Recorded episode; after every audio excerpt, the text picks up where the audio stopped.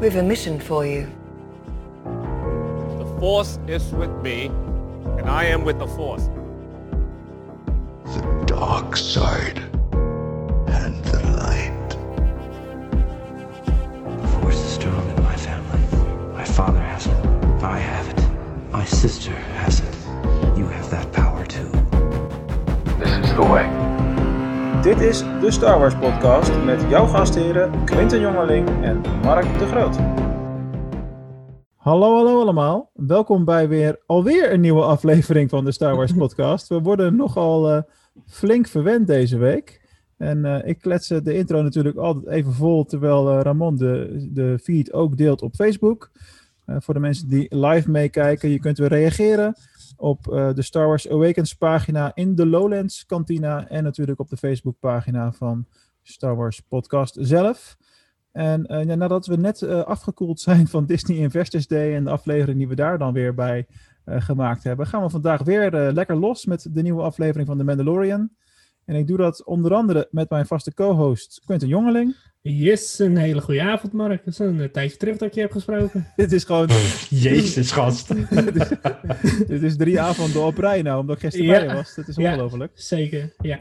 Ramon Mouradin, ik was nog langs Utrecht gisteren, dus ik had nog even uh, hoi Oh kunnen ja. zeggen. Hey. Goedenavond, jongen. goedenavond. Goed En, om er weer eh, bij te zijn. Zeker, zeker. En eh, ja, in navolging van eh, eerdere gasten als eh, Dennis Pellegrom, Pe- Pellegrom, Grim, wat is het? Pellegrom, Grom, ja. ja. Grrr, ja. Dat past al bij hem, sorry. Dat is slecht, Ramon. Echt. Hele slechte grap dit. Van, Echt? Ik zei het niet. Het was Mark. Dat geluid, dat deed jij, dat hoorde. Ja, dat was ik. Vinden, Oké. vinden jullie het goed als ik de introducties even afmaak? Ja, van laten we eh. StarWarsInterviews.com, eh Bas van Dun, de game specialist. En vorige week hadden we nog eh, Kees van Hattem, eh, de regisseur van onder andere Remnants of the Order. Hebben we vandaag weer een speciale gast in de persoon van Sydney Smeets. En ja, ik ken hem vooral als eh, een van de hosts van eh, mijn favoriete podcast, Geeky Dingen. Welkom Sydney. Dankjewel. En eh, wat leuk dat ik er mag zijn. Eh, praten over Star Wars is altijd leuk. Ja, toch? Eh, Ja. nou, leuk dat je mee wilt doen. We hebben het eh, eh, lekker ruim van tevoren ook gepland. Dus we wisten al een tijdje dat dit eraan zat te komen. En ja, vandaag gaan we natuurlijk weer het een en ander doornemen. Bij, mensen, ja, voor de mensen die jou nog niet kennen, Sydney, misschien is het leuk als je jezelf even kort voorstelt en iets vertelt over wat jouw Star Wars achtergrond is met name. Zeker, ja. Mijn naam is Sidney Smeets. Ik ben in het dagelijks leven advocaat en tegenwoordig ook een soort van aspirant politicus voor eh, D66.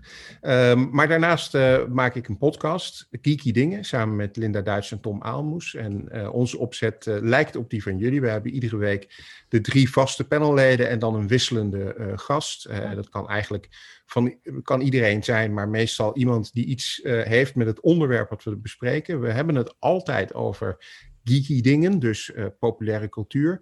Ehm, meestal films, series, maar het kan ook op zich wat anders zijn. Ehm, en ja, dat wordt iedere twee weken eh, eh, opgenomen en op ons kanaal gedeeld. Dus wie daar zin in heeft, luister vooral.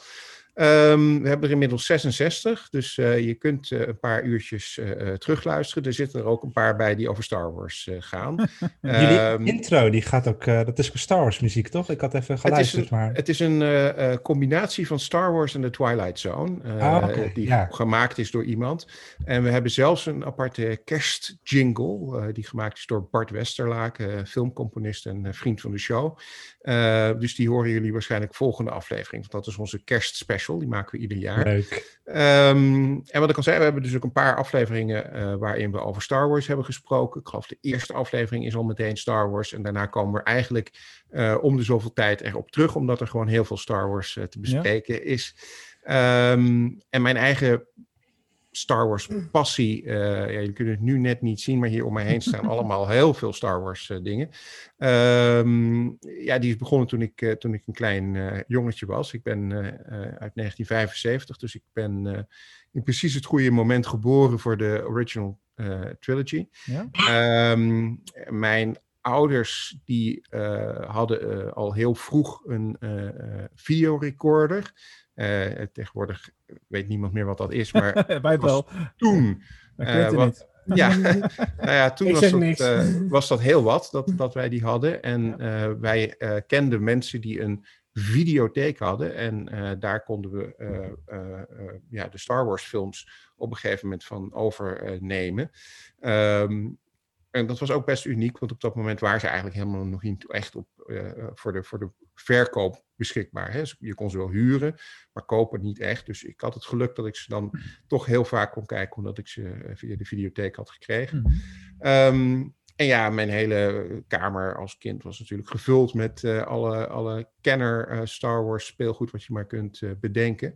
En tegenwoordig is mijn huis, ja, nogmaals, je ziet het nu toe- toevallig, ik weet niet, deze hoek laat toevallig net niks zien, maar eh, eh, ja, er staat nu weer van alles eh, in, in, huis van modern Star Wars speelgoed. Leuk, ja, dat is. Maar heb je dan die videobanden nog steeds, zeg maar? Want als dat zo is, Ja. heb je natuurlijk de originele, hoe het ooit bedoeld was, versies. Ja, die heb ik nog steeds. Die liggen wel op zolder, moet ik zeggen, want die heb ik al heel lang niet meer. ik heb al heel lang geen videorecorder meer, dus ik kan ze niet kijken. Ja, Maar het is op zich wel een idee om ze een keer over te zetten op een dvd'tje of zo. Want dat zijn inderdaad de, de eerste originele, eh, eh, niet geremasterde, niet ge-special editionde eh, versies. Ja, Precies. En je kunt je nu al bijna niet meer voorstellen, want eh, de, dus er blijven maar dingen veranderen. We zien bij Ramon trouwens al een hele mooie, nieuw, opnieuw geverfde armen van Boba Fett. Maar met Ja. Boba Fett hoorde ik ook deze week weer dat nu zelfs in episode 5 ook de stem van Tamara Morrison is gebruikt. Dus ja, als je op Disney Plus kijkt, dan krijg je gewoon wat op dat moment de meest actuele versie eh, is van het, eh, van het Klopt. karakter. ja McClunky, hè? Ja? Eh, dat, jullie slaan niet aan op McClunky. Ehm Han, Han shot first natuurlijk, maar ja, Ja, dat, dat is ook al een tijdje niet meer zo. Ehm, en in deze nieuwste editie die op Disney Plus staat, eh, hebben ze nog weer wat veranderd in die scène. Dus eh, Oeh. tussen Greedo en Han. Eh, en dat is het be- beroemde of beruchte McClunky. Dat is iets wat eh, Greedo opeens zegt en wat, wat nooit eerder in andere films gezeten heeft. Wat het betekent weet niemand, maar eh, op het moment dat Han gaat schieten, dan zegt Greedo McClunky. Om de een of andere reden. Oké. Nou, we hebben weer wat geleerd. Ja. Je bent nooit uitgeleerd in het Star dat, Wars ja. universum. Dat, dat blijkt maar weer. Alright, nou tof dat je erbij bent. We gaan eh, lekker eh, over Star Wars praten weer eh, vandaag, zoals we dat elke week met elkaar doen. Eh, en ik begin natuurlijk met het eh, Star Wars moment van de week. Het zou kunnen dat we allemaal een beetje in dezelfde richting zitten, gok ik. Om het netjes te houden, begin ik even bij de gast. Sydney, wat was jouw moment van deze week? Nou, ik, eh, ik wilde inderdaad eh, de, de, de Investors Day eh, noemen. maar aangezien jullie dat allemaal al gaan doen. en jullie zelfs een aparte aflevering erover hebben gemaakt. dacht ik, ja, dan moet ik opeens naarstig op zoek naar iets anders. Eh, want anders dan zeggen we allemaal hetzelfde. En eh, ik kreeg deze week ook het eh, boek eh, The Art of the. Mandalorian binnen. Nice. Mm. gemaakt en geschreven door Phil Stostak. Die eh, maakt eigenlijk al die art of boeken van Star Wars tegenwoordig. Hij werkt ook bij Lucasfilm. Eh ik ken hem een heel klein beetje, omdat een vriend van mij bij Lucasfilm heeft gewerkt. Ik heb het geluk gehad dat ik daar een, een hele mooie rondleiding heb mogen krijgen. En een aantal van die mensen eh, heb gesproken en nu af en toe nog wel mag spreken. Eh, En Phil maakt, eh, Phil maakt gewoon hele leuke boeken. Het grootste deel van die boeken bestaan uit plaatjes. Eh, dus dat is op zich eh, gewoon leuk om naar te kijken. Eh, het lijkt natuurlijk wel heel erg op wat je aan, het, aan de aftiteling ziet. Hè? Die, die, al die tekeningen die, daar, eh, eh, eh, die ze laten zien, die production art. Eh, maar hier zit nog wel weer meer in. Dus dat eh, het zijn ook aparte ontwerpen eh, waar ze mee begonnen zijn. Hoe, hoe ehm, Grogu of Baby Yoda er in eerste instantie uitzag. Eh, dat was anders dan dat hij geworden is. Eh, de Mandalorian zelf natuurlijk. eh Din Djarin, die, die heeft verschillende ontwerpfases doorgemaakt. En dat zit allemaal in dat eh, boek. Eh, en daarnaast nog gewoon leuke teksten van mensen die aan de serie werken. Dus eh, dat was mijn hoogtepuntje toen de postbode dat langsbracht. Ja, dat begrijpen we man. wel. Ja, leuk. Ja. Cool. Ja. Quinten, wat was jouw moment van de week? Eh, ja, ik kan natuurlijk heel kort door de bocht zeggen en de Investors Day. Dat ga ik niet doen. Ehm, we hebben natuurlijk, eh, gisteren hebben wij een boekenruil gedaan. En mijn Star Wars moment van de week is eigenlijk toch wel dat ik nu binnenkort Shatterpoint kan gaan lezen. Ja, maar ik heb, dat, ik heb dat boek ook wel heel erg gehyped natuurlijk. Ja, dus je hebt de verwachtingen heb je ook heel erg Ja, dat begrijp ik wel, ja. Ja. Maar ehm, ik wist wel van tevoren dat het wel een, echt een heel erg goed boek is en dat die onder de fans echt heel hoog gewaardeerd staat. Ja. Dus dat ik die nu eindelijk kan gaan lezen, ja, dat is toch wel een van mijn eh, Star Wars momenten deze week. En misschien even voor de mensen die niet weten wat Shatterpoint is. eh, wat, heel globaal, waar gaat het over? Of waar, om, rondom wie speelt het zich af en dat soort dingen? Ehm, nou, Shatterpoint, dat is een boek en die is in het Engels en in het Nederlands. En jij hebt mij het Engelse deel gegeven, dat wilde ik ook graag. Ja. En het gaat over Mace Windu. En wat nou precies de verhaallijn is, ja, dat kan jij Ja, beter dat is uitleggen. logisch. Ja, gaan we- ja, ik heb dat boek gelezen toen het uitkwam. Dus dat was in 2002 ongeveer. Dat is al Ja, zo'n eh, 18 jaar geleden. En eh, Ja. zoals je achter mij kunt zien, ben ik nu weer begonnen met het herindelen van de Star Wars boekenkast. En ja, Ja, de boeken die je bij me hebt opgehaald. ja onder andere. En er gaat ook wel weer het een en ander bij komen de komende tijd. Dat denk ik ook wel. We beginnen met eh The High Republic Light of the Jedi in, eh, in januari. Zit, jij knikt veel mee, dus ik, ik schat Ja, in dat jij ook Mijn, de boeken, eh, de boeken ja, leest. zeker. Ja, je kunt het niet zien, want het is te donker. Maar eigenlijk alle boeken die je zeg maar vanaf mijn duim naar beneden voor de Ja. luisteraar van de podcast zie je dat niet. Maar Nee. dat zijn ongeveer vier eh, boekenkasten vol. Dus allemaal Star Wars. Dus Wauw. allemaal eh, making of, maar ook de, de, de romans en de. ehm, nou, eigenlijk alles wat, wat je kunt bedenken, dat, eh, dat heb ik wel zo'n beetje gekocht. En ooit. dan, dan is het voor mij de hamvraag, want daar zit ik nu zelf heel erg mee. Hoe sorteer je het? Want ik heb nu dus een vraag in de zin van, ik heb alle boeken die achter mij staan. Laten we zeggen dat 90% daarvan valt nu ineens onder Legends. Hè? Mhm. En niet meer onder Canon. Maar ik krijg straks boeken die in de tijdlijn ergens hier tussenin gaan vallen. Ik heb het eh, eh, chronologisch staan. Eh, dus qua boeken heb ik het, als het dus over de, de, de romans gaat, hè, dus niet over de, de achter de schermen boeken, want Ja, daar ja. heb, ik er, heb ik er eigenlijk nog veel meer van. Eh, maar echt over de romans gaat, heb ik ze zoveel mogelijk in de volgorde van de tijdlijn van de serie eh, films eh, en inmiddels series gezet. Eh, hetzelfde geldt voor mijn DVD-collectie of Blu-ray-collectie. Die staat ook gewoon netjes op volgorde van Mhm. tijdlijn. Haal, je dan, haal je dan ook gewoon Canon en niet Canon door elkaar? Want dan heb je eigenlijk twee Star Wars tijdlijnen die je door elkaar probeert neer te zetten. Ja, maar ik moet zeggen, ik heb, ik heb minder Legends. Ik heb veel Canon. Eh, de Legends dingen die ik heb, die zijn allemaal wat ouder al. Eh, die, die heb ik destijds toen ze uitkwamen gekocht. En veel daarvan heb ik niet hier staan, maar Oh. eh, ligt bij mijn ouders. Net zoals jij dat bij, bij, bij je broer had staan, ligt dat bij mij dan bij mijn ouders op zolder. Dus dat staat hier niet in de kast. Oké, nou ja, dan moet ik nog even doordenken over hoe ik dat uiteindelijk ga sorteren. Want bijvoorbeeld een boek als Ahsoka komt, eh, komt bij mij straks binnen. En ja, dat Mhm. moet ik dan ergens gaan plaatsen. Zeker. Ik denk dat ik het... Want wij, ik heb een soort spelregel bedacht. En eh, dat het voor mij altijd canon blijft, ongeacht wat eh, Disney zegt. Tenzij een nu canon boek het Legends verhaal tegenspreekt. Dus eigenlijk alle, de hele laatste boekenplank staat vol met de nieuwe Jedi Order en dat soort dingen. Dat kan je natuurlijk eigenlijk allemaal weg eh, bezuinigen qua canon zijn. Maar goed, ik eh, hou ook van chronologisch. Ik eh, denk dat ik het ook zo blijf doen. Leuk, leuk, leuk. Oké, Ramon, wat was jouw Star Wars moment van de week? Ja, dat kon er maar één moment zijn, toch? Hij gaat hem noemen. Hij gaat het gooien. Dat is gewoon het moment. Nee, daar heb ik het over voor de aflevering. Dat, dat, die, dat die stormtroopers in twee seconden al die piraten neerknallen. Gewoon hit, hit, hit, face, headshot, boom, alles. Ze kunnen het wel. Ja, dat maar vond ik zo ja, opmerkelijk. Ja, nee, dat, dat, dat vond ik wel. eh Het- ja, dat was ja. mijn momentje. laten we zeggen dat het opviel. Ja, dat was toch wel historisch. Ja. Verder was Ja. er niet zoveel deze week. Dus, eh. Nee. Nee, nee, nee. Hij valt wel mee, toch? Wat, wat mij daaraan ook opviel, eh, maar daar gaan we het misschien zo nog over hebben als we de aflevering bespreken, is dat ik het ook wel heel gaaf vond eh, dat er eh, echt een soort eh, omkering was. Normaal gesproken hè, eh, juichen we altijd voor de rebellen en in dit geval Ja, dat was het juichen voor de Imperials. En eh, dat is iets wat vind ik wel heel erg bij de nieuwe Star Wars past, omdat we steeds meer van die verhalen krijgen die ook vanuit het gezichtspunt van de Imperials eh, verteld worden. Dus dat vond ik een hele leuke, leuke twist eigenlijk. Ja, dat had ik ook heel Klopt. erg. Ik had van, hè, staan we nou ineens in de Rebel hangar, maar dan met allemaal Mhm. stormtrooperpakjes aan? Oh ja, dat zijn ook gewoon Ja. mensen die vinden dat hun kost de juiste is. Ja, Ja. Heel, heel erg eye-opening inderdaad. Helemaal met jullie eens. Cool. Nou, dat is wel lief van jullie dat jullie allemaal niet de Disney Investors Day hebben gepakt als Wars moment van de week. Ik haal er even één specifiek momentje tussenuit wat voor mij het moment van de week was. En dat was toch wel het moment dat ik om half één s'nachts niet meer een woehoe kon onderdrukken. Toen werd gezegd dat Hayden Christensen terug ging komen ehm, in de Obi-Wan Kenobi-serie.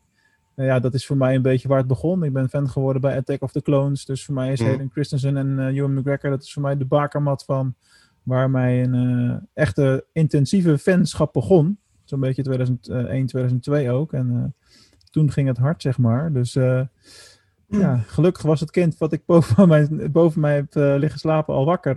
eh. Hm. in die zin eh, was het niet zo erg. Maar goed, dat was voor mij echt wel het moment van de week. Alright jongens, Eh, dan gaan we natuurlijk traditiegetrouw door naar de Star Wars quiz. You must unlearn what you have learned. All right, I'll give it a try. No. Try not. Do. Or do not. There is no try. En eh, dan zou ik het leuk vinden om eh Sidney de gelegenheid te geven om als eerste zijn vraag te stellen. Nou, dan ga ik dat gewoon doen. Ehm, ja, ik sluit een beetje aan op waar jij het net over had. Hè? De vraag van wat is nou canon en wat is nou legends? En eh, ik ehm, hoorde volgens mij in een eerdere aflevering van jullie dat jullie eh, een beetje een, een, een discussie hadden over de vraag of eh, Lumpy, oftewel Lumpawaru, de Nee. zoon van Chewbacca, Nee. eh, of die nou eh canon is eh, of niet. En ik kan jullie verklappen dat die wel canon is. En mijn vraag is, eh, waar is die canon geworden? In welk, welk Oh, medium? Ik zie die later, ja? ik, ik, weet, ik ehm, weet het wel. Ik weet niet waarom jullie je zorgen maken, jongens. Het Het is ma- niet om het is- zorgen, maar ik, ik, ontken het gewoon. maar vertel Mark, ik heb geen idee. Ehm, ik ga er niet op in. Wacht, ik begin nu aan mezelf te twijfelen. Ik haal volgens mij e-books en, e-books en Wookiees door elkaar. Dat Dus Lumpy, ook. hebben we het nou Lump- over... de- Lumpy is de Wookiee-zoon van eh, Chewbacca. Nee, ik, was in de war Helaas met de wel. e-books. Ik moet ook in een donker eh, hoekje eh, gaan verschuilen. Die zou kennen zijn. Oeh. Ja, ja, hij is canon. Maar die hele film is toch gewoon canon? Ja, wat mij betreft is die hele film canon. Maar dat, dat, daar denkt Lucasfilm anders over. Daar denkt, eh, ik denk iedereen wel anders over. Nou, als het het niet tegenspreekt, dan... eh, Ik zou het echt niet weten. Het is canon geworden in de Aftermath-trilogie van Chuck Wendick. En eh, Ah. Chuck Wendick eh, heeft in, in, in die boeken een heleboel dingen genoemd... die nu in The Mandalorian eh, naar voren komen. Hè? Dat hele, Ja. verha- die hele verhaallijn met. Eh, ja, precies, inderdaad. En de, de, de, het, het armor van, eh, van Boba Fett. Maar ook Lumpy komt in eh, de Aftermath Trilogy Ja. voor.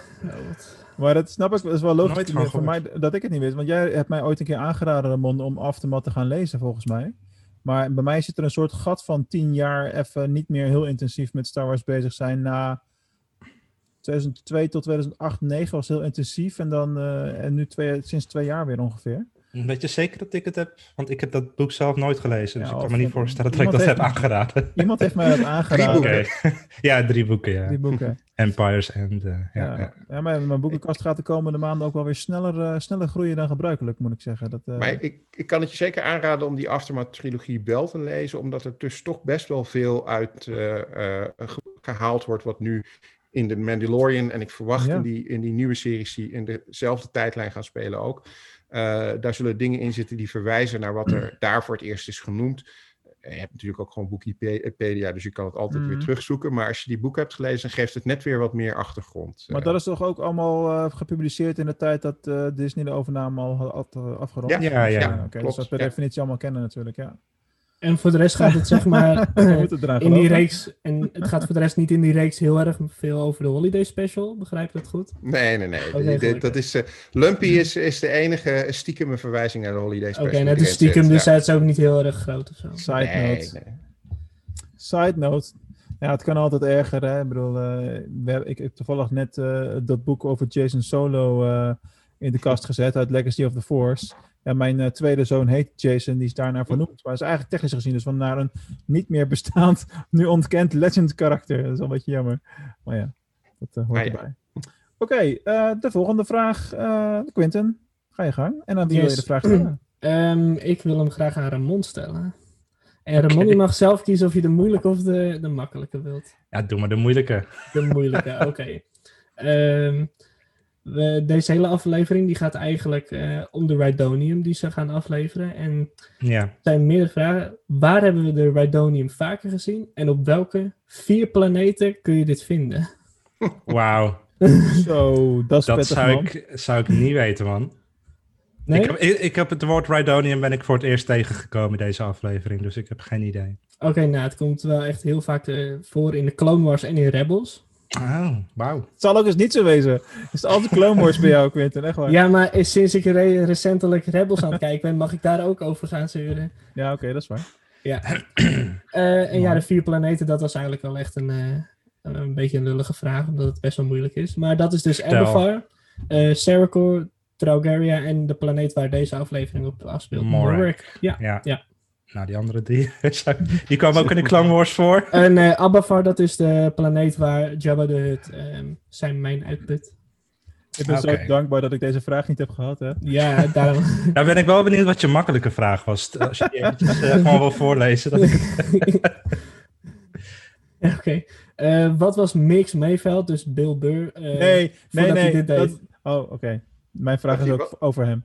Oh, oké. Ja, laat hem maar zitten. Ik was gewoon benieuwd. Nee, maar ik had wel een andere vraag. Als, wat, wat, ik heb, niet, ik heb de vraag niet gehoord, want toen riep je nee. Wat was Mix Mayveld hiervoor, voordat hij zeg maar die inmate werd?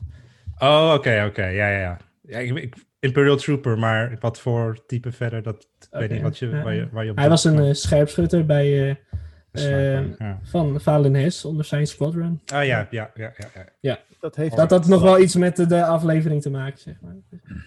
Oké, oké. Fair enough. Alright, dan is Ramon aan de beurt.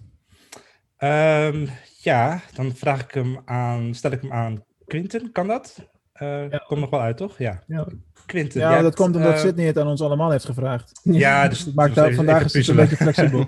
Alright. Ehm, die, eh, die naam van die eh, Imperial Officer waar je het over had, die Fallon nog wat? Valen Hess, ja. Ja, precies. Die heeft dus een gesprek met eh, Mix Mayveld, hè? En Ja. dat noemen ze Operation Cinder. En Oh ja. waar kennen wij Operation Cinder van en wat hield het in? Dat is wel Als een dat dubbele iets- laag, hè? Als dat iets van... Ja, ik weet, het, ik weet het zelf echt niet, maar ik denk als het met Rebels te maken heeft, dan ga ik het waarschijnlijk nog wel zien. nee, het heeft niet met Nee. Rebels te maken. Ik Nee, vraag het nee, aan jou, nee. omdat je de gamer bent hier. Ja, dat is De, wel de waar. gamer. Ja, dat is Ja. wel waar. De gamer. Bas is de onze gamer, toch? Oh, Sydney, die, wil het ook, eh, die weet het ook, denk ik. Ik weet het. Het is, eh, Nou, eh, ja, het is onder andere van Battlefront 2. Het komt overigens Ja. wel in meerdere eh kennen eh, verhalen voor. Maar heb in ik niet Battle- gespeeld. hoor. Battlefront 2 zie je, dat, zie je daadwerkelijk eh, wat Operation Cinder is en doet en waarom het Cinder eh, heet.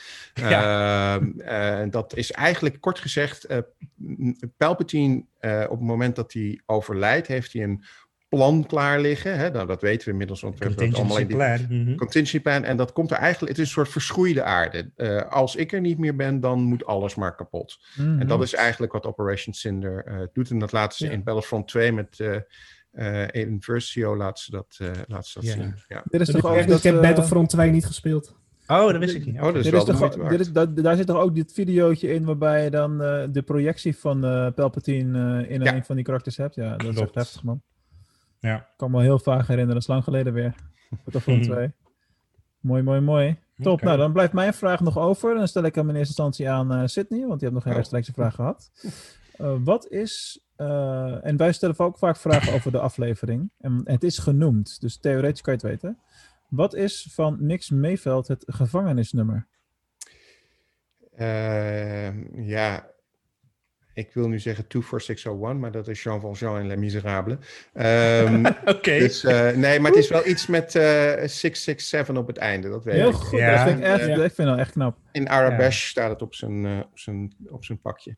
Heel, heel close. Willen jullie nog een gokje wagen, jongens? Ja, het begon met een 3. Ik ging het nog Ja, opzoeken, 3, want 4, ik 6 dacht... en eh, 7. ja, 3, 4, 6 en 7. Netjes, Ja. heel goed. Ik dacht misschien is die Rick Famillier wel jarig op eh, 4 maart uit 67, weet je wel. Maar dat was allemaal niet zo. Nou ja. En je gaat er altijd wat achter zoeken er, natuurlijk. eh, ja, precies. Ja, In Star Wars dingen zitten zoveel verborgen boodschappen. zeker. Ja, ik had ook wel verwacht dat iemand dit nummer ging vragen, dus ik denk... Je had hem even- opgeschreven. Mooi. Nee, nee, ik heb het gewoon op zijn en ik wist, oké, dit gaat zo zo komen, onthoud dit, jongen. Oké, oké. Nice. Right. Oh ja, voordat we naar de hoofd, ehm eh, hoofdmoot van deze aflevering gaan, eh, vind ik het nodig om ons even te corrigeren op van de week. Eh, we waren natuurlijk compleet hype tijdens de Disney Investor Day aflevering. En toen hebben we gespeculeerd over Rogue Squadrons, de film. de featurefilm die gaat komen. Mhm. En we waren er volgens mij al op dat moment allemaal redelijk van overtuigd dat dat in het tijdsperk zou spelen van episode 4, 5, 6. Originele trilogie, ja. Maar niks is minder waar, want het staat gewoon al op starwars.com.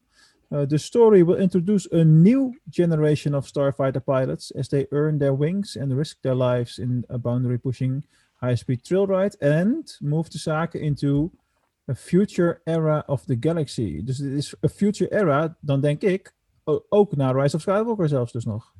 Ja, dat, dat kan inderdaad wel. Gewoon is- heel mooi. eh, Dat is wel de nice. Ja. Dus eh, we zaten er een heel klein beetje naast. Het is een beetje hetzelfde als dat ik in de marketingwereld vier jaar lang heb geroepen dat iedereen iets met Google Plus moest gaan doen en dat Google Plus toen hi- ophield te bestaan. Je kunt er wel eens naast zitten, zeg maar. Mhm. Alright. Dus nou, hebben we dat ook weer gedaan. Het gebeurt bijna nooit als we een correctie op onszelf doen, maar het moet, moet af en toe gebeuren. Dat is wel interessant, want dat is eh, dan voor het eerst, denk ik, dat, de, dat we iets gaan krijgen dat niet gerelateerd is aan de Empire of the First Order of in de voorbereiding naar de Empire of the First Order, maar echt iets nieuws. Ja, Nou, dat zou leuk kunnen zijn. Ja. Precies. Nou ja, goed, je kunt ook, ook argumenteren dat het hele High Republic eh, verhaal wat nu gaat komen Ja, ook, ook nieuw klopt. is in die zin. Behalve dan dat Yoda ooit erin gaat komen. En, dat, en met Acolytes krijgen we daar ook nog wel het een en ander over eh, te zien natuurlijk. Mhm. Eh, laten we anders nog eventjes heel eventjes kort eh, de, eh, het toetje-toetje van de Disney Investor Day eh, bespreken. Want ik ben natuurlijk ook eh, bij jou, Sydney, wel even benieuwd. Eh, wat waren voor jou nou de hoogtepunten daaruit? Ehm, nou, de positieve hoogtepunten. eh, ik denk Andor in ieder geval, omdat ik eh, Rogue One een erg leuke film vind en ik eh, dat karakter leuk vind en ook leuk vind wat hij kan gaan doen. Mhm. Ook weer wat anders dan we gewend zijn. Ja. Ja, klinkt Eh, maar eh, ik ben ook iemand die nog steeds vindt dat eh, Make Solo 2 happen moet, eh, moet gebeuren. Dus Juist. ik wijk een beetje af.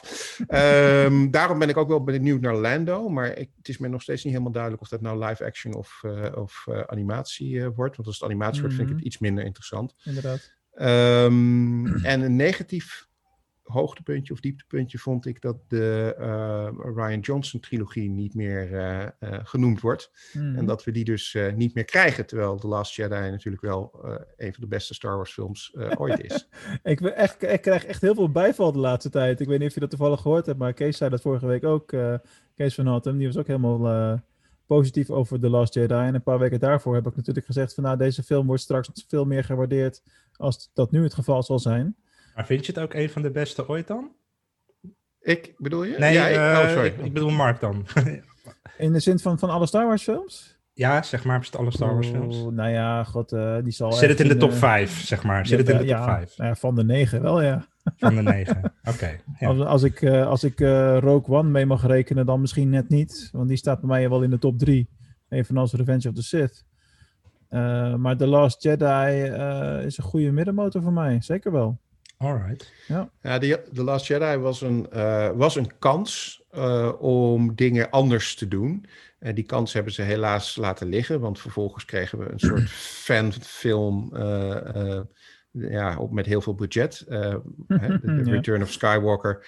Eh, daar zitten hele leuke dingen in. En als je alle boeken eromheen leest, dan wordt alles een klein beetje duidelijker. Dat je denkt van, oh, het is toch niet helemaal bij elkaar geraapt uit alle Reddit-posts. Maar ehm, het is wel een, gewoon een soort fanfic natuurlijk, die Ja. film. En, en dat is het bekende gezegde, hè? be careful what you wish for. Want eh, dit is wat een aantal fans, in ieder geval luidruchtige fans, eh, graag wilden dat er zou gebeuren in deze film. En, en dat levert geen goede film op. Nee, eens. Maar je ziet ook wel dat ze nu nog steeds dingen aan het repareren zijn. Ik bedoel, het feit dat we in Ja. The Mandalorian met een Bacta-tank te maken krijgen... waar we eh, de eerste prototypes van Snoke in zien. Weet je, ze maken het langzaam aan acceptabeler... Ja. hoe de sequel-trilogie Mhm. vorm, tot vorm komt, zeg maar. Hè? Want alles wat daarvoor... Het was nu zo wazig allemaal. Dus ze proberen het steeds beter op elkaar aan te laten sluiten. En ja, over twintig jaar vinden we het allemaal niet zo echt meer waarschijnlijk. Maar goed, hoe dan ook. We gaan nu lekker doorrollen naar de eh, Mandalorian chapter 15, The Believer.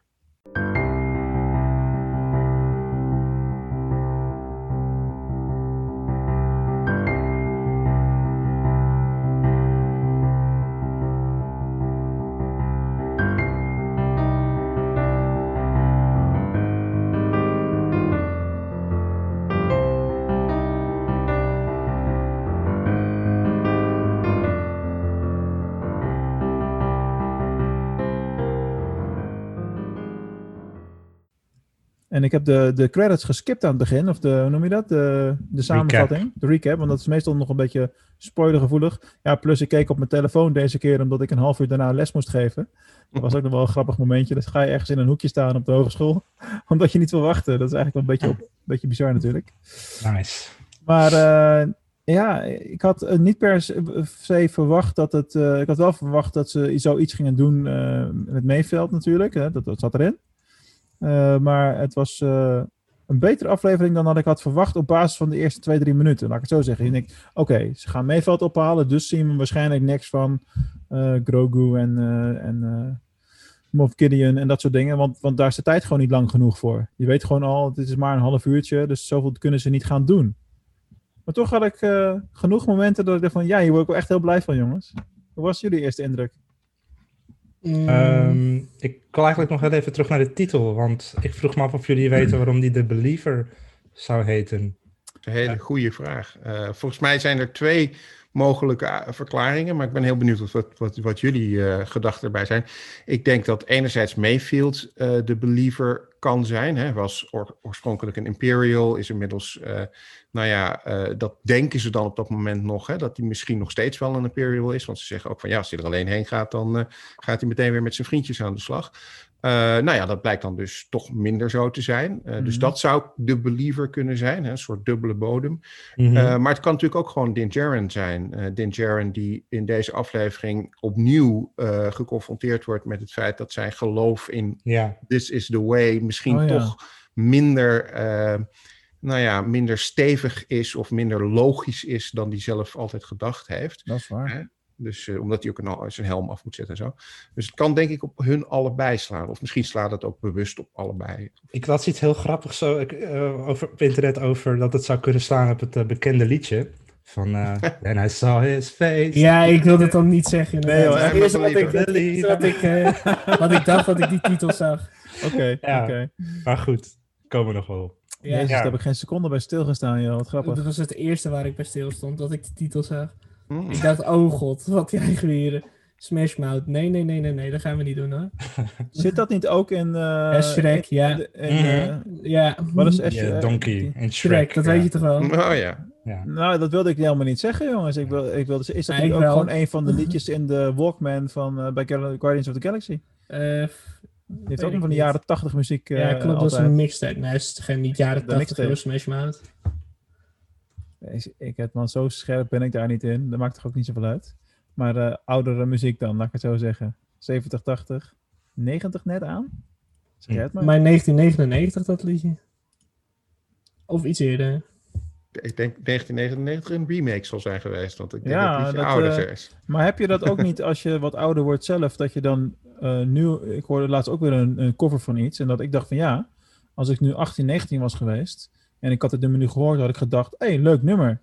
Want ik heb heel vaak gehad dat ik dan een, uh, rond die leeftijd een, uh, een band en had en ik hoorde het nummer. En dat ik dan uh, een paar maanden later op erachter kwam dat het een cover was van iemand anders. En dan dacht ik, ja, wat is dit nou weer? Waarom zouden ze dat nou weer doen? heb je helemaal niet in de gaten, joh, als je zelf jong nee. bent. Maar goed, dat heeft niks meer met Star Wars te maken. We proberen altijd niet af te dwalen natuurlijk. we gaan zoals altijd een beetje chronologisch door die aflevering heen. En ja, bij alleen al het eerste shot, jongens. Ik bedoel, hoe vet zag dat eruit? Een soort scrapyard voor TIE fighters.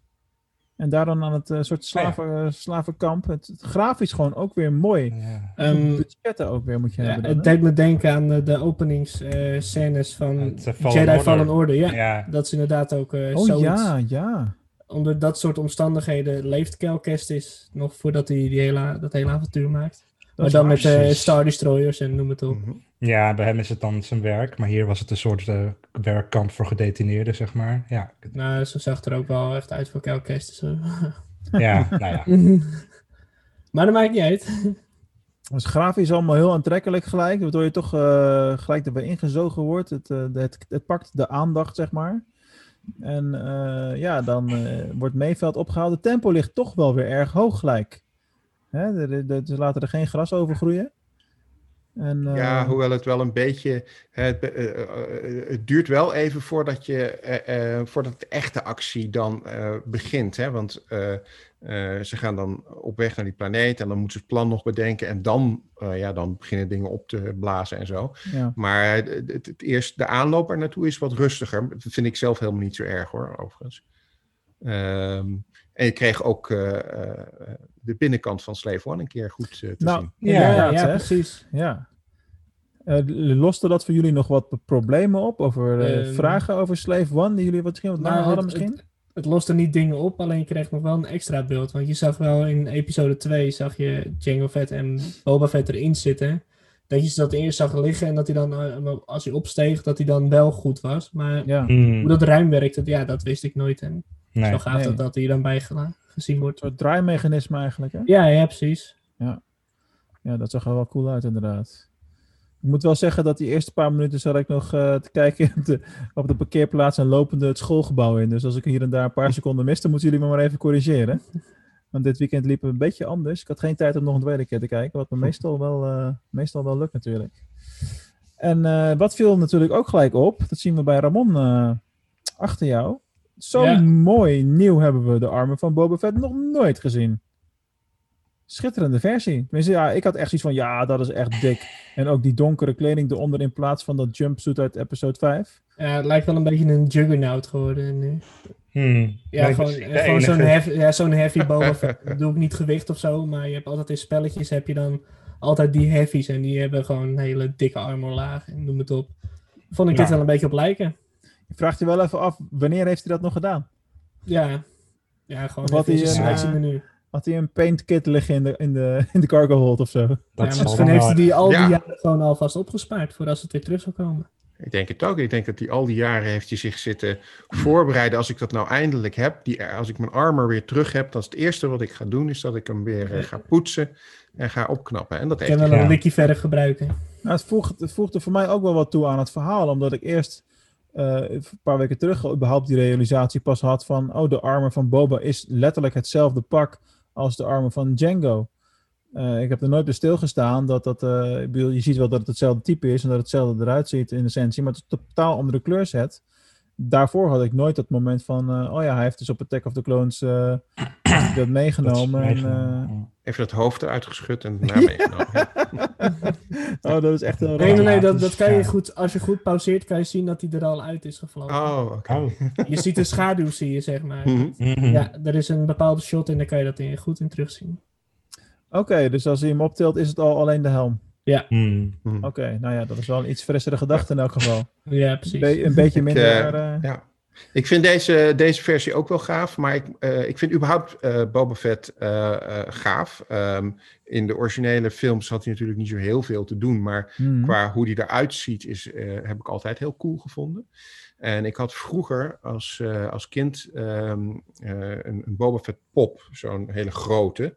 En dan kon je dan, als je door het oog keek, dan eh, kon je daar doorheen kijken met zijn en zo. En eh ehm, Sideshow, die, die maakt natuurlijk al die eh, figuren eh, Ja. op eh 1 zesde schaal na. Ja. En trouwens ook op, op ware grootte, maar dat Mhm. past in geen enkel huis. Nee, nee, nee, nee. Eh, maar op 1 zesde schaal maken ze die na. En ze hebben heel veel verschillende gemaakt. Ze hebben de animated versie, Ja. versie gemaakt uit de Holiday Special. Eh, en natuurlijk gewoon de versie eh, die we allemaal kennen. Met dat, eh, Mhm. dit armor, maar dan eh, behoorlijk eh, eh, kapot. En ook een mythos. ja. Ja, en een mythos-versie die een klein ja. beetje op deze lijkt, maar dan is, een, is een gewaad, zeg maar, bruin. Ehm, maar ze hebben ook een, dit jaar, omdat het 40 jaar Empire Strikes Back Ja. is, hebben ze een remake gemaakt van hun eh 1 zesde schaal Boba Fett. Maar dan in de kleuren van eh, dat poppetje wat ik vroeger dus had. Het, het, het Ah. kenner, kennerkleuren spectrum. Wat helemaal niet klopt, maar wat wel heel gaaf is om dat nog een keer terug te zien eh, Ja. In, een nieuwe, in een nieuwe versie. Eh, dus, eh, dus die heb ik zelf eh, hi- eh, hier thuis ook staan. Deze weet ik niet of ik hem, eh, of ik hem ga eh, aanschaffen. Nee. Ik vind hem wel gaaf en ik vind hem wel leuk, maar hij heeft voor mij wel minder iconische waarde dan die, die andere versies. Mhm. Het hangt er misschien ook een beetje vanaf wat er de volgende week met Boba Fett gaat gebeuren. Ja. Maar daar gaan we het straks nog wel even over hebben. Maar wat was dan jouw ehm, eh, gevoel, eh, niet bij deze week de aflevering, maar bij vorige week toen we in één keer Boba Fett eh, vol in actie kregen te zien? Ja, heel gaaf. Hè? Kijk, het is ehm, eh, de grote klacht van alle fans is natuurlijk al die jaren geweest dat Boba Fett er heel cool uitziet. En dat iedereen heel cool vindt. En het is ook een van de coolste cosplays eh, die je kunt eh, doen Ja. natuurlijk. Hè? De Mandalorian Mercs eh, zijn er niet voor niks gekomen. Ehm, maar dat hij eigenlijk natuurlijk gewoon heel weinig deed. eh, behalve dan ja, heel imposant staan en met een foutje van, van Han Solo in de Sarlacc eh, pit eh, Hm? landen. Ehm, en dat heeft hij vorige week wel opgelost. Hij heeft, eh, denk ik, meer actie gehad dan eh, menig ander karakter in Star Wars. Ja, en- maar ook, dat vind ik dus echt goed geacteerd. want ook die moves, het was gewoon gelijk. Ja, dit is Boba Fett, daar is geen twijfel over mogelijk. Niet dat je kon twijfelen, maar gewoon ook met de poses, de houding en de manier van lopen. Het klopte allemaal. En dat Klopt. vind ik knap, want dan heeft hij echt wel goed moeten bestuderen hoe een Jeremy Bullock het in de tijd Ja. heeft gedaan natuurlijk. Zeker, zeker. Mm. Eh, dat, dat was bij, in de tijd van Attack of the Clones was dat minder eh, eh, één op één. Maar toen was het misschien ook niet per se de bedoeling om het zo te laten overkomen. Hè, dat, is, eh, dat er toch een verschil kan zijn, ook al is het natuurlijk het, gewoon een kloon van, eh, van de vader, zeg maar. Dan nog Ja, kan je een een- ander, een ander loopje hebben. Een unaltered clone in dit geval. Een Ja. kloon, ja. Zonder, Mhm. eh, zonder groeiversnellers en dat, Ja. soort, eh, dat soort grappen. Ja man, Boba Fett, wat een figuur, hé. Heerlijk. Alright. Dat was ook wel over, maar misschien komen komen we daar chronologisch straks pas op. Maar dat was ook wel leuk natuurlijk toen hij eh, moest uitleggen in de aflevering waarom hij dan niet eh, die basis in kan gaan. En dat hij dan zegt van ja, they might recognize my face. Ja, Ja, ja, ja. Zou kunnen. Ja. Een lichte vorm Ja. van herkenning. Lijkt me trouwens wel raar als hij, in zijn geval dan, dat hij ouder, terwijl hij ouder werd, als je dan in de spiegel kijkt, dat je gewoon de hele tijd ook het gezicht van je vader ziet. Want Ja. hij is zeg maar als enige kloon wel opgegroeid met die vader. En Ja. op een gegeven moment, ik bedoel, hè, eh, mijn vader was vandaag op bezoek en ik was gisteren bij mijn opa en mij werd weer gezegd, goh, je gaat steeds meer op je vader lijken. Dat is nog enige nuance in aan te brengen, maar dat is bij hem natuurlijk helemaal niet het geval. ja. Ja, dat is eh, weer een, eh, een zijspoor. Ehm, even kijken. Hij heeft nog iets meer haar op zijn hoofd, hè? Nee, dat gesprek hadden we gisteren al. Ik scheer het er bewust af. Ja. Ehm, even kijken, jongens. Dan gaan we natuurlijk eh, eh, infiltreren. Eh, en dan gaan ze op, die, eh, op de transport jumpen om die pakker te stelen. Dat is in eerste, nou, in eerste instantie natuurlijk de gedachtegang eh, geweest. En eh, ja, dan gaat het in één keer wel snel. Eh, maar ik vond persoonlijk, op het moment dat we eenmaal eh, ja, in die wagen zitten en ze zijn... eh, eh, ze hebben die pakken aangedaan en eh, dat was sowieso al een heel moment. Hè? Dus het, het pak aan en pak uit dus. Ik had wel echt zoiets van, yo, weet je het zeker? Ja, Want, ja, ja, eh, ja. De vorige paar afleveringen liep Mendo gewoon zo bruut rond van, ja, schiet mij maar op mijn pak, gebeurt me toch Ja. niks. Mhm. Daar moest hij deze keer niet doen, om het zo maar te zeggen. Nee, is, dat eh, eh, was ook wel goed dat ze lieten zien dat hij eh, nu wat kwetsbaarder is. Ja. ja, klopt. heel veel kwetsbaarder. Hebben jullie wel eens gecosplayed? Ja? Ja, nou dat, Nee. dan, dan herken je misschien, want er wordt op een gegeven moment een grapje gemaakt eh, door Meeveld. Eh, die Ja. moet al pak aantrekken van die andere Ja, ja, gast. die geur, ja. ja en die zegt die geur Ja. en hij zegt die handschoenen zijn nog nat. Ja, Ja, dat ja, is ja. als, jij, als je gaat troopen. eh, nou, binnen een half uur is dat doorweekt. Dus als iemand anders dat na jou aan moet gaan doen, dat is Ja. niet, niet fris. Nee. Nee, Nee. dat herken ik wel. Ik heb niet, niet in die zin Star Wars cosplay gehad, eh, maar wel een beetje Dark Jedi dingetje heb ik nog. Maar dat is gewoon voor mezelf. Dus dat is eh, Mhm. je eigen viesheid dan. Ja, ja, precies. Mhm. Maar ik heb wel vroeger op amateurtoneel gezeten. En daar had je ook inderdaad die, die wissels en zo. En met de warme lampen. Oh man, wat voor ranzigheid kan dat opleveren. Ja, dat, is niks meer. dat is echt, daar moet je niet te lang over nadenken. nee, klopt. Inderdaad. Nou ja, en ik vond het, eh, het, het gesprek wat Mayfield en, eh of Mayveld is het, eh, en, eh en J- Din Djarin in, in die cockpit met elkaar Ja. voeren, vond ik ook goed. Ja. Eh, omdat je toch weer een andere dimensie erin krijgt. En eh, vooral die Mayveld eh, moet zeggen, en ik vond hem in die vorige, het vorige seizoen dezelfde regisseur die die aflevering heeft Ja. gedaan, eh, vond ik hem helemaal niet zo interessant. Ik vond het eigenlijk Nee. een beetje irritant figuur. Ik vond hem daar niet zo Star Warsy uitzien, ook Mhm. met, zijn, met zijn pistolen. Uh, maar hij heeft dat deze aflevering helemaal goed gemaakt, omdat je eigenlijk in die scène zeker uh, gewoon ja, een andere kant van hem te zien krijgt. En weliswaar een hele cynische kant. Want uh, hij zegt dat ja, het maakt eigenlijk niks uit of het nou de New Republic of de Empire is. Uh, voor heel veel mensen maakt dat niks uit. Hmm. Um, en daar zit natuurlijk wel een kern van waarheid uh, in. ja. hè, ik ga er nog steeds Mhm. vanuit dat de meeste mensen beter af zullen zijn met de New Republic. Maar um, je hebt dat, uh, ik, ik, naast dat ik advocaat ben, heb ik ook nog geschiedenis gestudeerd. En je hebt een heel bekend boek, dat heet Grijs Verleden. Dat gaat over Nederland in de Tweede Wereldoorlog. En waar wij gewend zijn om te denken in het idee van, nou ja, of je was een, een nazi en, en je steunde de nazi's en je was een NSB'er. Ja, of je zat in het verzet. Uh, maar dat, dat was natuurlijk voor 90% van de Nederlanders helemaal niet het geval. Nee. Uh, die, die probeerden gewoon uh, te overleven. Leven, ja. En wie er nou de macht had of wie er wat nou precies deed, ja, dat was voor hun dagelijkse leven veel minder van belang. Het ging, ging er om van hoe kom ik de dag door en hoe Ja. zorg ik dat er eten op tafel komt. Ja.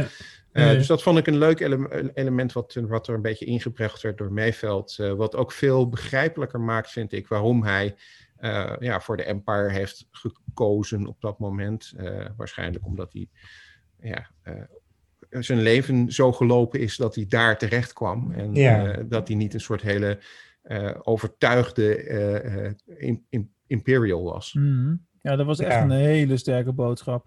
Maar het verhaal wat jij nu vertelt over de Nederlanders geldt natuurlijk net zo goed voor de Duitsers. Absoluut, ja, dat is, zeker. Precies ja. hetzelfde. Ik bedoel, het is, gewoon, gewoon burgers zijn burgers. En uh, ja, die hebben inderdaad niks te maken met uh, die ideologie of conflict en dat soort zaken allemaal. Ja. En, uh, precies wat Meeveld ook zei, hè, voor, de, voor de mensen hier op de planeet uh, zijn wij gewoon voorbijgangers die hun land lastigvallen. Of uh, komen bestormen en uh, bestelen. Dus het maakt, is, voor hun is het allemaal niet goed. Ja. Uh, we hadden ze beter met rust kunnen laten. En uh, ja, Ja. dat komt natuurlijk in heel veel Star Wars verhalen ook. Ja, Uh, het- komt, dat, komt dat terug. En wat dat de betreft, laatste tijd zeker, ja. we leven natuurlijk in een fantastische tijd nu, waarin uh, een enorme hoeveelheid aan nieuwe verhalen gaan krijgen. En daardoor er, is ook, er ook veel meer ruimte is om al die verschillende kanten te belichten en verschillende Mhm. points of view te krijgen op allerlei manieren natuurlijk. Klopt. Ja, dat ik denk ook dat je, dat je ziet dat, uh, dit is heel voorzichtig nog, maar ik hoop dat dat uh, in, de, in die nieuwe films en series die we gaan krijgen nog wat duidelijker gaat worden. Uh, dat ze proberen volgens mij de, uh, de parallel die erin zat natuurlijk met fascisme en, en nazi-Duitsland, Mm, ja, ja, ja, ja.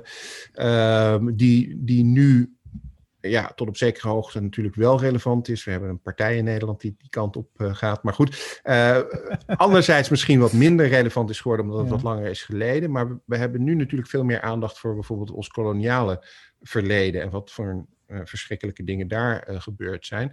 En ik had het idee dat dit heel erg voorzichtig een verschuiving was. Uh, een beetje weg van dat fascistische en meer richting het koloniale uh, uh, verleden als een soort parallel met die Empire en ook de New Republic trouwens. Mm -hmm. En dat is ook wel. Ja. Het is heel interessant dat je dat allemaal zegt, inderdaad. Maar je hebt natuurlijk ook heel veel mensen die denken: van ja, maar moet dat in Star Wars? Weet je wel? Uh, het is Ja. real life politics en uh, escapisme, dat mag ook wel uh, apart, zeg maar. Ja, ik, ik kan me daar ook wel iets bij voorstellen. Ik denk van ja, het hoeft niet allemaal. Uh, je hebt natuurlijk op, uh, ik denk dat jij ook wel actief bent in dat wereldje, Sydney, op uh, Twitter met Mhm. de, de social justice warrior kant, zeg maar. Ik noem het. even- Ik, zit, ik, heb- ik ben er zelf niet bekend mee hoor. Ik volg het allemaal niet, maar ik kom wel eens wat dingen tegen. En ehm, ja, mensen die al gewoon boos zijn omdat er bijvoorbeeld geen eh, eh, ehm, serie is aangekondigd met eh, lesbisch, homo, transgender rollen of zo, weet je wel. Ik denk van ja, is dat nou iets waar je zo druk om moet maken? Ik weet het niet. Ja, het is denk ik meer ehm, dat je je druk moet maken over het feit dat we het kennelijk als iets bijzonders zien als er een ehm, LHBTI of eh, eh, eh, Aziatisch of gekleurd karakter in een Star Wars film zit. Dat zou niet zo moeten zijn. Nee. De standaard is nu gewoon wit, cisgender en hetero. Mhm. in, die, in die Aftermath-trilogie heeft Chuck Wendig eh, een, een gay karakter geïntroduceerd. Daar kreeg hij enorm veel shit over zich heen. want dat vond iedereen inderdaad eh, overdreven dat dat dan nog in een Star Wars-boek zit. Maar dat is natuurlijk een hele rare gedachte dat je dat overdreven vindt.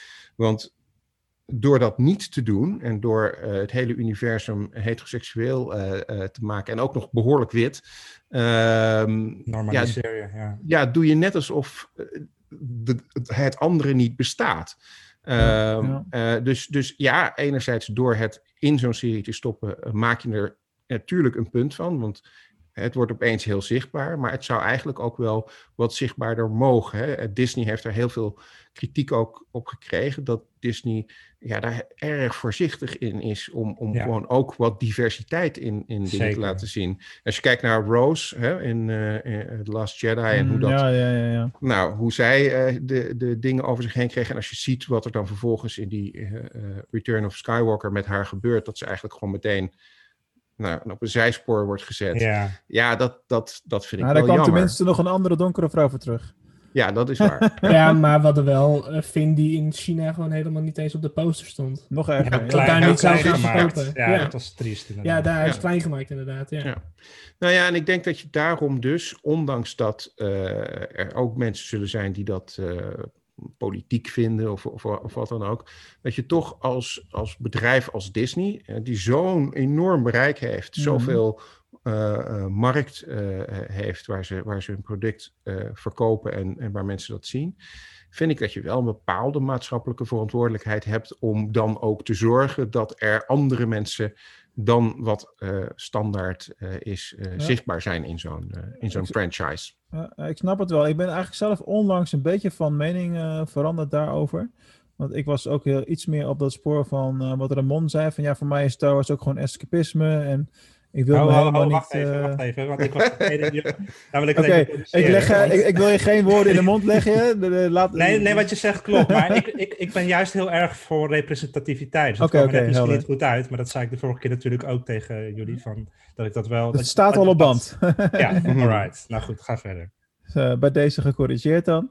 Nou, hoe dan ook. eh, ik was ook wel degene een beetje die de discussie aanzwengelde over... Ja, moeten we daar nou ons de hele tijd mee bezighouden of, of die vragen moeten stellen? En volgens mij hebben we toen ook zelfs een keer gezegd... eh, dat jullie dat in Geeky Dingen wel ook regelmatig bespreken. En dat Zeker. dan juist op dat soort momenten is vaak zoiets al van... Ja, hallo, ik wil gewoon over het verhaal en niet over... Mhm. Het maakt me niet uit of het poppetje zwart, wit, eh, blank of homo of hetero is. Het maakt me gewoon niet uit. Mag het alsjeblieft geen ding meer zijn? Maar ik denk dat ik daarmee in mijn hoofd, dat- daar werd ik bewust door gemaakt, volgens mij, dan kan ik me vergissen, maar ik denk dat het in de Vierkante Ogen show was van de week. Eh, die, over hun, die doen ook dus de Mandalorian afleveringen natuurlijk, eh, maar ze doen ook allerlei andere series. Ehm, alleen volgens mij werd daarin gezegd van, joh, maar het is, voor, het is of het was in details, dat kan ook nog, van de, de Disney... Nee, ik luister heel veel, ik had het door elkaar. Mm. Hoe dan ook, eh, ergens werd gezegd dat, ehm, eh, dat het juist misschien wel goed is dat we ons daar nu meer mee bezighouden en het benadrukken. Omdat we, door die, dat, dat, dat we dat moeten zien als een fase waar we doorheen moeten, totdat het gewoon normaal is en we er niet meer over nadenken. En dan, toen had ik zoiets van, oh ja, zo kun je het ook bekijken. Dat is eigenlijk wel Klopt. slim. Het is gewoon een achterstand inhalen wat Dat- we aan het doen zijn. Dat, dat is zeker zo. Dat is natuurlijk ook ehm, hè, wat heel vaak, eh, om dan even de politiek maar weer erbij te halen. eh, in de politiek wordt altijd gesproken over dat, je, dat, dat op het moment dat je aandacht vraagt voor dit soort dingen, dat je dan bezig zou zijn met identiteitspolitiek. Nou, dat is Mhm. onzin. Ehm, het is geen identiteitspolitiek. Het is inderdaad zorgen dat een bepaalde achterstand, een bepaald iets wat heel lang onzichtbaar is geweest, nu eindelijk zichtbaar wordt gemaakt. Hè? Oh ja. Ehm, als je naar Star Wars kijkt, en nogmaals, eh, Star Wars is ook niet bedoeld als een, als een les Nee. maatschappijleer.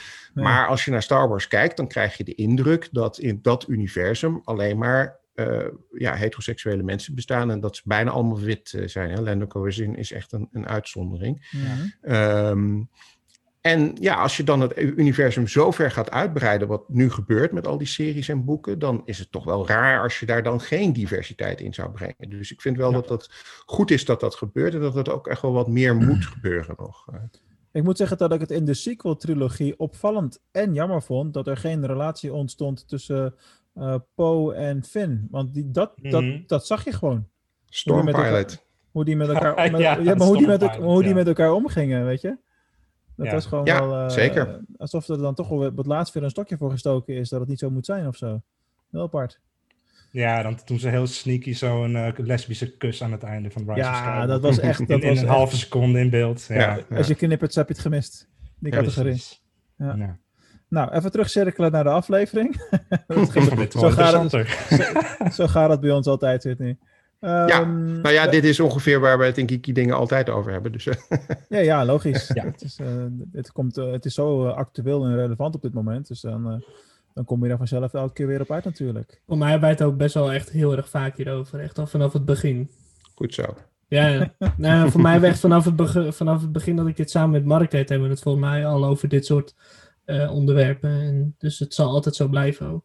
Dat is helemaal niet erg. Dat is gewoon bewustheid. Ah, ik denk dat de essentie juist is dat het niet altijd zo zal blijven, maar dat het een fase is eh, eh, totdat we het allemaal normaal vinden. Hè, ik bedoel, twintig jaar geleden hadden we nog niet zo makkelijk podcasts opnemen en internet. En nu vinden we het normaal dat we alles kunnen streamen op dat moment. Dat, het Ja. is altijd tijdsgebonden. Voordat je het, dat, dat, dat besef je heel goed op het moment dat je. Oh, ik was gisteren bij mijn opa in het ziekenhuis en dan, die is 86 onder, onderhand. Ja, en dan, dan besef je dat heel goed hoe snel je knipt het met je vingers en eh, je staat een paar stations verder, zeg maar. Mhm. Zo is het even. Maar goed, nu worden we ineens filosofisch. Eh, even- laten we even naar die piratenachtervolging gaan. Dikke actie. Eh, ik had wel zoiets van. Het leken eerst twee van die schepjes te zijn. En toen werden het er ineens tien of zo. Het werden er wel steeds meer. Mm. Mhm. Eh, vond ik een beetje raar overkomen. Hoe vonden jullie dat? Het leek mij meer op een game. Oh ja, maar dat is de hele serie, toch? Ja, dat wilde Ja. ik niet zeggen, ja. Ja, dat is wel waar. Maar wat Ja, ik ik- wel raar vond, is als het zo'n bekende route is die eh, vaker wordt bereden door die transports, dat je daar niet gewoon stations hebt met turrets. En ik bedoel, waar moesten die op het Oh, laatste, ja. laatste moment eh, weggeknald Mhm. worden? Dat, eh, dat komt beter. Maar misschien Goed, om het spannend, voor om het spannend ja, te maken tuurlijk, dan? tuurlijk. Ja. Sorry. Ja, wat, wat, wat ik lastig vind eh, eh, bij eh, The Mandalorian. ehm, kijk, in Game, in Game of Thrones in extreme mate, maar inmiddels kennen we dat van meer series. Eh, eh, staat er iets op het spel op het moment dat er wat gebeurt. Hè? Op het moment Ja. dat je een aflevering hebt en iemand is in gevaar, dan is die ook in gevaar. Want het kan zomaar zijn dat die de volgende aflevering dood is en dus niet Ja. meer is. Ja. Ehm, dit heeft heel erg het A-team effect. eh, Ja. namelijk eh, nog even laten zien dat hij niet dood is, zeg maar. Als de A-team Ja. iemand eh, een auto neerschiet, dan laten ze altijd nog één shotje zien dat de jongens eruit klimmen, zodat ze niet Mhm. echt dood zijn. Ja. Ehm, nou, hier gaan ze dan wel dood, want ze, die- de vijanden exploderen allemaal. Maar je weet eigenlijk, het maakt niet uit of het nou 10 of 100 of 500 van die piraten zijn. Din Djarin overleeft het toch wel. Hmm. Uh, en dat, dat maakt dat er veel minder op het spel staat. Uh, dus dat vond ik er lastig aan. Ik had dan liever Ja. gehad dat ze er maar drie of vier hadden gehad. Hè, dat je een beetje realistisch van, nou ja, oké, dan heeft hij dat overwonnen. Maar ja, nu worden het er zoveel dat je op een gegeven moment denkt van, ja, het, Mm. het is wel leuk om te zien. En wat ik al zei, dat gejuich om de Imperials, dat is ook wel leuk om, om een keer te hebben. Ja. Ehm, eh, maar ja, het is, het is een beetje zonder consequentie eh, eh, zoals dat gaat. Maar dat probleem Ehm, ga je ook krijgen met Ahsoka-serie en Obi-Wan-serie. Omdat je per definitie Zeker. weet dat die overleven. Ja. ja. ja. Ja, tenzij je natuurlijk allerlei randkarakters introduceert die je wel laat overlijden. Maar dat hebben Zoals ze nu Cassian Endor. Ja. Ja, bijvoorbeeld. Ja. Daar gaan we het zeker nog even over hebben straks. Want daar heb Ja. ik wel ideeën over. Over, En wat eh, ik ook vond eh, aan dit gevecht is dat ik het idee heel erg had dat ze probeerden eh, een setup te doen voor de volgende aflevering eh, als die met die speer gaat vechten. Ja, zeker Dat, weten. eh, eh, de acteur heeft dat natuurlijk in Game of Thrones ook al een keer Ja. gedaan. ja, ja. Dus fans die hem kennen weten al dat hij dat kan. Eh, Ja. Maar ik had ook het idee van we laten nu even zien dat hij dat kan, zodat het de volgende aflevering niet als een soort Mm. Deus, Deus Ex Machina komt als die Maar heel die vet setup, met die is al, eh, die setup Ja. is al begonnen in de aflevering met Ahsoka. Met Ahsoka. Eh, Ja, ja, klopt, Daar ja. duidelijk werd dat een lichtzwaard eh, en Beskar dat dat prima ja, werkt. ja, ja, precies. Nu weten we dat ook wel, dat de Darksaber daar eh, hè, 100.000 procent. Maar het is wel nasty dat je al, voordat het seizoen begonnen is, had je al die eh, eerste Mendo Monday, waarin Giancarlo Mhm. Esposito aanwezig was. En eh, toen al heel verhalen over, ja, de Darksaber, en ik heb heel veel gevochten, en bla bla bla. Ja, leuk voor je, maar wij zien het, wij zien het bij één aflevering dus. ja, ja, ja. Dat, Ja, nog heel even- over, over die Mando Mondays en, met name Has, Hasbro. Ik was vorige aflevering wel heel erg ehm, teleurgesteld. Want ik heb net dus dat Haslab eh Razor Crest Ja, die ding, eh, Razor Crest. besteld. Oh, Je bent niet voor, de enige. Wat die is het? escape pods die we nooit hebben gezien. Ja, s- voor 6000 euro of weet ik veel hoeveel dat ding kost. Maar in ieder geval voor heel veel geld. ja. Eh, en toen had ik wel zoiets van, ja, dan heb ik dat ding besteld. Het is nog steeds, het is Ja. er nog niet. Eh, maar tegen de tijd dat ik hem krijg, zijn we hem alweer vergeten, want het bestaat niet meer. Ja, maar aan de andere kant zit neer. Je had het net over consequenties. We Ja, hebben dat is eindelijk waar, een keer dat is iets waar. waar, ja. Hè, er Nee, zit eindelijk een consequentie aan. ja, dat klopt, dat klopt. Da- ik vond het juist het verhaal technisch gezien echt heerlijk dat hij kapot ging. Ik bedoel, eh Hm. dat weten tenminste zeker. Maar eh daar is natuurlijk ook weer een theorie over eh, inmiddels. Dat, ehm, ja, wie zegt dat dit een uniek schip is? Ik bedoel, Hm. Ja, dit- zeker. ook net als met de Millennium Falcon heb ik altijd En de Slave One, ja. Het is gewoon een Het is- Corellian White het is gewoon, het is gewoon een, een type. Dus eh, Ja, misschien pakt hij gewoon een nieuwe. En ziet Ja. het hetzelfde eruit in grote lijnen. Ja. Dus Ja. eh, Ja, Ja, we dan, zitten ook inmiddels aan de Enterprise E, dus dat kan hè. Ja, Ja. Racer Crest 2. Ik zie het al gebeuren. Ja, ja inderdaad. eh piratenachtervolging. En ze worden onthaald als, eh, als helden. Dus ze zijn niet helemaal onopvallend naar binnen kunnen lopen. Dat is net niet gelukt. En eh, ja, dat moment hebben we al besproken. Dat vond ik wel echt een heel mooi moment. Moet ik eerlijk Ja, dat was vet. Ook die muziek die je hoort wanneer die types overvliegen en al die troopers Ja. saluteren en klappen. Dat is gewoon zo, ja, dat je bijna sympathie krijgt voor Ja, de... het voelt als de good guys. Het voelt ja, echt als de good precies. guy. Ja, ja, ja. Helemaal Mooi niks mis mee. Leuk voor de garrisons ook wereldwijd, die dan even mogen shinen met hun... eh, En de short troopers die we voor het eerst zien naar Rogue One. De wel Shore. Troopers. Ja. Ja, ja, klopt. Ja. Maar er was geen strand hier, dus dat was ook wel weer interessant. Nee, ja, zo heet ze dan. Ja. Maar hun camouflagekleur was goed. Laten we het zo maar zeggen dan. Ja. Alright. Ja, en dan krijgen we natuurlijk het moment dat... eh, waar Pedro Pascal waarschijnlijk heel veel over gezeurd heeft. Dat hij dat erin wilde hebben. En waar hij ruzie over gemaakt zal hebben. ik wil een aflevering waarin ik mijn helm afzet. Hmm, Nee, dat gaan we niet doen. Gaan we niet- Of het was gewoon allemaal eh, bla bla bla naar buiten. Ondertussen hadden ze al lang besloten. geen idee. Eh, maar natuurlijk, goede- goede setup. Hè? Uh, Mayveld kan het niet doen, want ja, dan zal het natuurlijk net zien dat er een officer is die hij heel goed kent. Wat uiteindelijk mee blijkt te vallen, maar oké. Anders eh, gaan ze niet met hem, met, eh, met hem wat drinken. Maar Ja, dan zie je dus ook eindelijk de- hoe goed eh, Pedro Pascal kan acteren met, als hij gezichtsuitdrukkingen mag gebruiken. ja, klopt. Ja. Dat is toch een vrij zeldzaam, eh, zeldzaam iets. Volgens mij hadden we hier een vraag over van Gian Broers. Eh, Oh, ja. Over exact dat stukje over Meeveld. Ik weet niet meer. Je hebt gelijk, laten nou? we eens naar de eh, chat gaan kijken. Je hebt gelijk gevraagd voor in de podcast. Waarom loopt Meeveld als ze aankomen ook nog steeds zonder helm rond? En als hij bang is om herkend te worden, waarom loopt hij dan niet terug voor zijn helm? Oh, ja, dat is wel waar op zich. Maar Ja, volgens mij was... oh, sorry, ga je gang. Nou ja, volgens mij was hij niet zozeer eh, bang om herkend te worden. Eh, want eh, het was sowieso al de bedoeling dat zijn gezicht zichtbaar zou zijn. Hè? Want dat was de reden waarom hij eh, daar naar binnen moest. Omdat die scan van zijn gezicht oh ja, eh, ja gebeurde. gelijk. Ja. Eh, dus ik geloof dat hij niet echt verwacht had dat daar in, eh, in, in die basis mensen zouden zijn die hem nog hij kenden. kent, ja.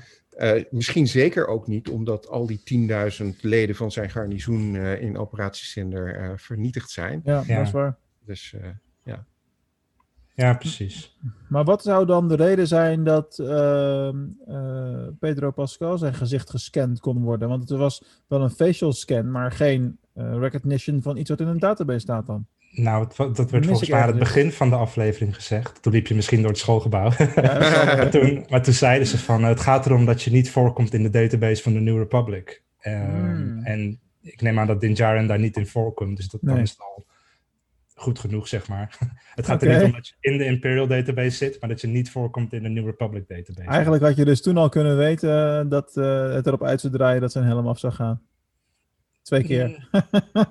Het wordt wel het hele seizoen er naartoe opgebouwd natuurlijk. Met eh, hè, zijn hele dogma die, eh, die, die op dit moment natuurlijk met Cop Fans. Dat was nog geen echte Mandalorian. Dan later met eh Bo-Katan en Boba Fett. dat Weer, daar- ja, ja, allemaal dat is telkens, ja, dat hij wel wordt geconfronteerd met, oh, zo kan het ook. En weet je, het is niet maar één manier of zo, the way. There is a way, weet je wel. Dus, Ja, eh, en al helemaal met het verhaal van Meeveld over de principes die wat los kunnen zijn.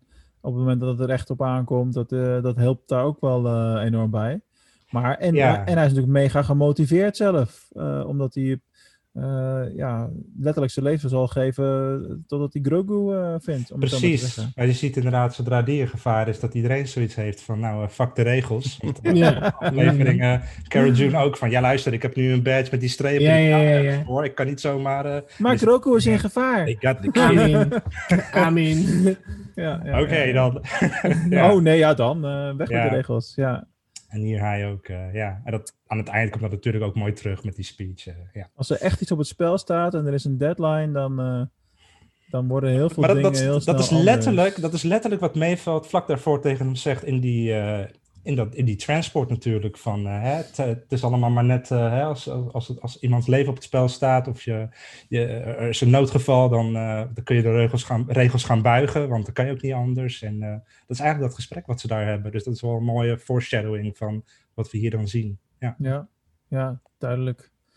Alright, nou dan eh, ineens gebeurt er iets terwijl ze aan het drinken zijn met de Imperial Officer. Dat eh, ervoor zorgt dat Mayveld, laten we zeggen, de controle een beetje kwijtraakt. Ik had echt zoiets van, wat gebeurt hier nou? Ja. Maar dat, dat Dinjar, die keek hem ook echt aan van, gast, niet doen, shut up. ja. Ik had echt wel zoiets van, ja, hier ga je normaal gesproken gewoon niet uitkomen. We weten al dat ze het wel gaan doen, want hè, dat is te Mhm. voorspelbaar. Maar eigenlijk, ik vond dat een beetje een onrealistische keuze. Jullie? ja, het was niet heel realistisch, maar nee, ja, nee. het was niet eh, de handigste keuze, inderdaad. Mm. Ja, van de andere kant, ze hadden denk ik wel verwacht dat er iets in die trant zou gaan gebeuren. Want eh, hè, er- er stonden al twee snipers klaar Ja. om, om ze te redden. En eh, Mhm. Boba Fett Ja, zat al in zijn schip klaar om ze op te halen. Dus dat ze op de een of andere manier zeg maar, in de problemen zouden gaan komen bij het vertrek, eh, dat hadden ze wel een beetje ingecalculeerd. Nou. Ja. Niet dat ze helemaal gedacht hadden dat het op deze manier zou gaan. Maar eh, ja, ze hadden wel verwacht dat er wat ge- geschoten eh, zou worden. En ik vond het eigenlijk wel heel mooi. Ik vond het eh, ja. heel invoelbaar dat hij Ja, dat zeker. op dat moment ja, zoiets had van nou, pff, ik heb genoeg gehad, ik maak hier nu een einde aan Ja. op deze manier. En ik vond het ook wel heel erg Star Wars, zoals ze dan naar elkaar kijken en weten wat ze doen. En ook zoals die Imperial Officers, zoals ze neergeschoten worden, dat had heel erg veel weg, vond ik, van hoe dat in, eh in een New Hope gaat als, als Han Solo. Solo bezig is. Ja. Ja. Oh ja, dat is wel waar. Ja. Ja. Scherp, scherp. Eh, ja, dan begint de, de grote achtervolging en het ontsnappen. Dan komen de scherpschutters eh, actief. Dat was wel handig voor ze inderdaad, hè? met dat klimmen op het gebouw. En eh, Ja. elke keer als er een vijandje in de buurt was, werd hij precies op tijd neergeschoten. Ja. dat was wel echt videogame-achtig hoor. Ja, Ja, maar dat is... Als er geen overal. videogame... dat- Dan gaan we nog wel een grote weddenschappen show doen of zo ooit. Als er geen videogame van The Mandalorian... dan weet ik het ook niet meer. Of gewoon alsnog Star Wars 1313 afmaken... en dan eh, met Boba Fett en Mandalorian kunnen spelen. Mhm. Oké, dat was een beetje fantasie voor Nice. mij dan. ja, ehm, hartstikke tof. En eh, natuurlijk weten ze te ontsnappen. En eh, gaaf hoe ze dat dan weer doen. Maar ook wel weer interessant hè, hoe zo'n Slave One dan eh, in de lucht kan hangen. En ook weer precies dichtbij genoeg dat ze erop kunnen springen zonder force jump. Hè, want dan moeten ze gewoon met hun blote voeten doen, zeg maar. Ja. En, en dat hij dan ook gelijk weer wegvliegt. Vind ik altijd knap dat mensen dan niet dan gelijk ook weer uit het vliegtuig vallen. Ja. Om het zo maar te zeggen. Ja. Mm. Ja, dus de, de, de zwaartekracht en de, de krachten van eh, het bewegen, die eh, lijken weinig vat te hebben erop. Maar oké, we gaan het accepteren. En ehm, ja, natuurlijk mooi dat Mayveld eh, dat spelletje meespeelt met Mendo. Hè, van ik heb je gezicht niet gezien. Ja, you Eh. did what you had to do. I didn't never saw your face. en dan kijkt hij weg, geeft hij hem die eh, helm. Ja, was mooi. Erg mooi gedaan.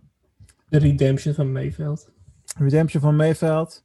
En eh, ja, dan krijg je inderdaad dat eh, heerlijke gesprek, wat een toneelstukje is tussen Cara Dune en Din. Nee, nee, eerst, we krijgen eerst nog eh, de, de, throwback naar eh, Attack of the eh, Clowns. Attack of the Clowns, Oh inderdaad. ja, Ja. Hoe, kan ik, hoe kan ik die nou vergeten? Die staat wel Ja, Dat was mijn woehoe momentje. Ja. Daar heb je gelijk. Ja, ik had echt ook zo'n woehoe dan. Man, je Mhm. dat, het lekkerste geluid uit die film. Ja. Ja, precies. Wij hebben het ooit genoemd, hè, toen met Attack of the Clones, bij die tweede podcast. Dat die seismic charge, dat als je dat op goed geluid doet en met Ja. een goede omgeving, nou, dat is gewoon geweldig. Ja, dat is, dat, is een van de lekkerste Star Wars geluiden die er bestaan. Dat denk ik wel. Precies, ja. Ja, en Nee, dat dan en ik- terugbrengen. Heerlijk. Ja, en vooral heel gaaf dus dat, die, dat, dat Boba eh, eh, Fett eh, is natuurlijk de zoon van Django Fett. En die zat ernaast toen we dat de eerste keer gezien hebben. Ja, En Ja. nu doet hij het dus eh, eigenlijk zijn vader doet hij na. Ja. En, eh, en ook wel leuk om te zien hoe dat effect op die TIE Fighters dan, eh, dan is. Want de vorige keer zagen we het alleen bij een eh, asteroid. Mhm. Maar met die TIE Fighters, dat vond ik ook wel gaaf hoe die er eh, ja. twee in één keer Ja, als ik me niet vergis, zei Django in Attack of the Clones ook eerst van eh, We've got company of We've got visitors. Bedenk ik me Ja, nee. Weet ik Dat niet klopt, zeker, maar... dat klopt, dat klopt. Dat is echt zo. Maar dat soort zit- dingen zitten er de hele ja. tijd in. Ja, ja, ja. ja. Daarom, daarom mis je er ook wel eens een paar, omdat het gewoon zoveel is. Maar ook dit is dat niet wel. Ik bedoel, eh, ik was ook echt van woehoe, eindelijk weer dat geluid, lekker man. Maar Mhm. tegelijkertijd dacht ik wel van, oeh ja, wel weer fanservice. Je gaan mensen over zeuren. Hmm. Het was toch ook praktisch? Ik bedoel, wat moet je Ja, even Staat laten achter we- je. er ook Jij hebt dat ding, dus gebruik Het was het niet alsof je Ja. erin gepropt was van, ah, eigenlijk was het niet echt handig. Nee. Nee, ja, ik- maar, dat- maar dat is, eh, ze, ze doen dat tot nu toe, vind ik, eh, iedere keer eh, op het randje. Op het randje Ja. dat je denkt van, Ja. Eh, dit past in het verhaal wel en het is dus... Ja, de eerste alle- aflevering gingen ze er wel even overheen voor mij. Ja, de eerste aflevering ging ze er zeker overheen. Maar ehm, Ja. dat, dat was ook overigens in onze geeky dingen, toen we dat bespraken, was dat een van de, de zorgen die wij hadden. Van ja, als we het op deze manier gaan doen, dan wordt het niks. Ja. Eh, hè, van, eh, als je dat maar de hele tijd blijft doen, dan, dan, ja, dan is het gewoon niet interessant. Eh, maar ik ben wel met jou eens dat ze volgens mij, eh, zeker in het volgende seizoen, echt moeten gaan oppassen dat ze eh, het niet de hele tijd blijven doen. Want je blijft nu de hele tijd maar zitten met. eh, in iedere aflevering zit iets van een soort Ja. fanservice moment. Mhm. Ja. Ehm, en zo'n serie moet op een gegeven moment ook gewoon op zichzelf kunnen gaan staan zonder Ja. dat soort momenten. Eh, eh, dus ik hoop dat ze dat gaan doen en dat ze, dat ze hun, hun eigen ding gaan doen op een gegeven moment. Ja, dat kan ook haast niet anders. En eh, we hebben nu natuurlijk ook geleerd dat zo'n aflevering als met Ahsoka zat er vooral in als een soort van mini-pilot voor haar eigen serie. Ja. Ja, dat is, wie, wie weet hebben, we, hebben ze het gewoon niet gezegd, maar gaat dat met Boba Fett ook wel gebeuren? Wie weet ook niet. Eh, maar goed, dat zijn allemaal dingen die we maar af moeten, moeten wachten natuurlijk. En ja, fanservice is altijd heel dubbel. Ik bedoel, aan de ene kant zijn we zelf ook fan en genieten we ervan en vinden we het kicken. Maar inderdaad, een functie hebben. Dat. En dat was bij deze bom, Ja. vond ik dat prima. Maar bijvoorbeeld Ja. ook toevallig in die aflevering van Ahsoka. Zat die, eh, die, die katten die op meerkatten lijken. Ja. Je weet wat ik bedoel? Lothcats. De Lothcats. De Lotcats, ja. Maar dat shot duurde gewoon net een seconde te lang. En daardoor was het eh, eh, afleidend voor de snelheid van het verhaal. ja, Mhm. dus het is schitterend. Eh, voor de podcastluisteraar Sydney laat daadwerkelijk binnen twee seconden even een Lotcat zien op beeld. Die hij daar had eh, staan binnen handbereik blijkbaar. Binnen handbereik, ja, klopt. Heel, erg, Mooi. heel, heel bijzonder. Ja, dus eh, ja, heerlijk genieten was dat inderdaad. En eh, toen kwam wel natuurlijk dat moment uiteindelijk na de landing met Cara Dune en eh Din Djarin en dat eh, heerlijke gesprek waarvan je ook gewoon weet, dit is een toneelstukje, we doen dit voor zijn neus. En, Ja, ja, ja. dit is hoe we het op gaan schrijven. Dus, Mhm. oh, oh mag ik weglopen? Weet je zeker? Je gaat, Ja. me niet, je gaat me niet neerschieten nu, toch? Dat, dat gevoel. Nee, eh, maar ik had wel eh, ook daarbij het idee dat dit misschien een backdoor trailer momentje is voor eh, Rangers of the New Republic. Oh ja. Eh, Uh, Meeveld in... eh, ja, dat, dat, dat, dat, dat idee heb ik. Om, hij heeft natuurlijk bepaalde skills die daar wel van pas zouden kunnen komen. Ja, ja, ja. Oh, en ik ja. denk dat Cara Dune zoiets heeft van, weet je, je bent me toch nog wel, wel wat verschuldigd. Dus, want ik neem aan dat zij in de Rangers de hoofdpersoon gaat worden. Tenminste, dat Nu, nog, mij nog... nu nog steeds, ook, ge- ook gegeven de controversie rondom haar persoon. Mm, dat wilde ik tijd. vragen, inderdaad. Ja, dat is een goede vraag. Maar ja, dat, dat weet ik niet. Maar eh, ik denk wel dat dat in ieder geval de bedoeling was. Ja, Dus ja, in ja, de ja, ja, ja. opbouw dit seizoen, dat dat eh, wel de bedoeling Ja. is geweest. Ja. Ja. Ja, dat is waar. Nou, we gaan het eh, af moeten wachten, maar we worden natuurlijk enorm, eh, enorm verwend de komende jaren wat dat betreft. Mhm. Ja, cool. Ehm, ja, en dat is het zo'n beetje. hè? Heb ik nog iets gemist in de aflevering zelf? Nou, die speech dan, denk ik, dat hologram. Eh, ze hebben dan eindelijk de coördinaten Oh van Moff Gideon. ja.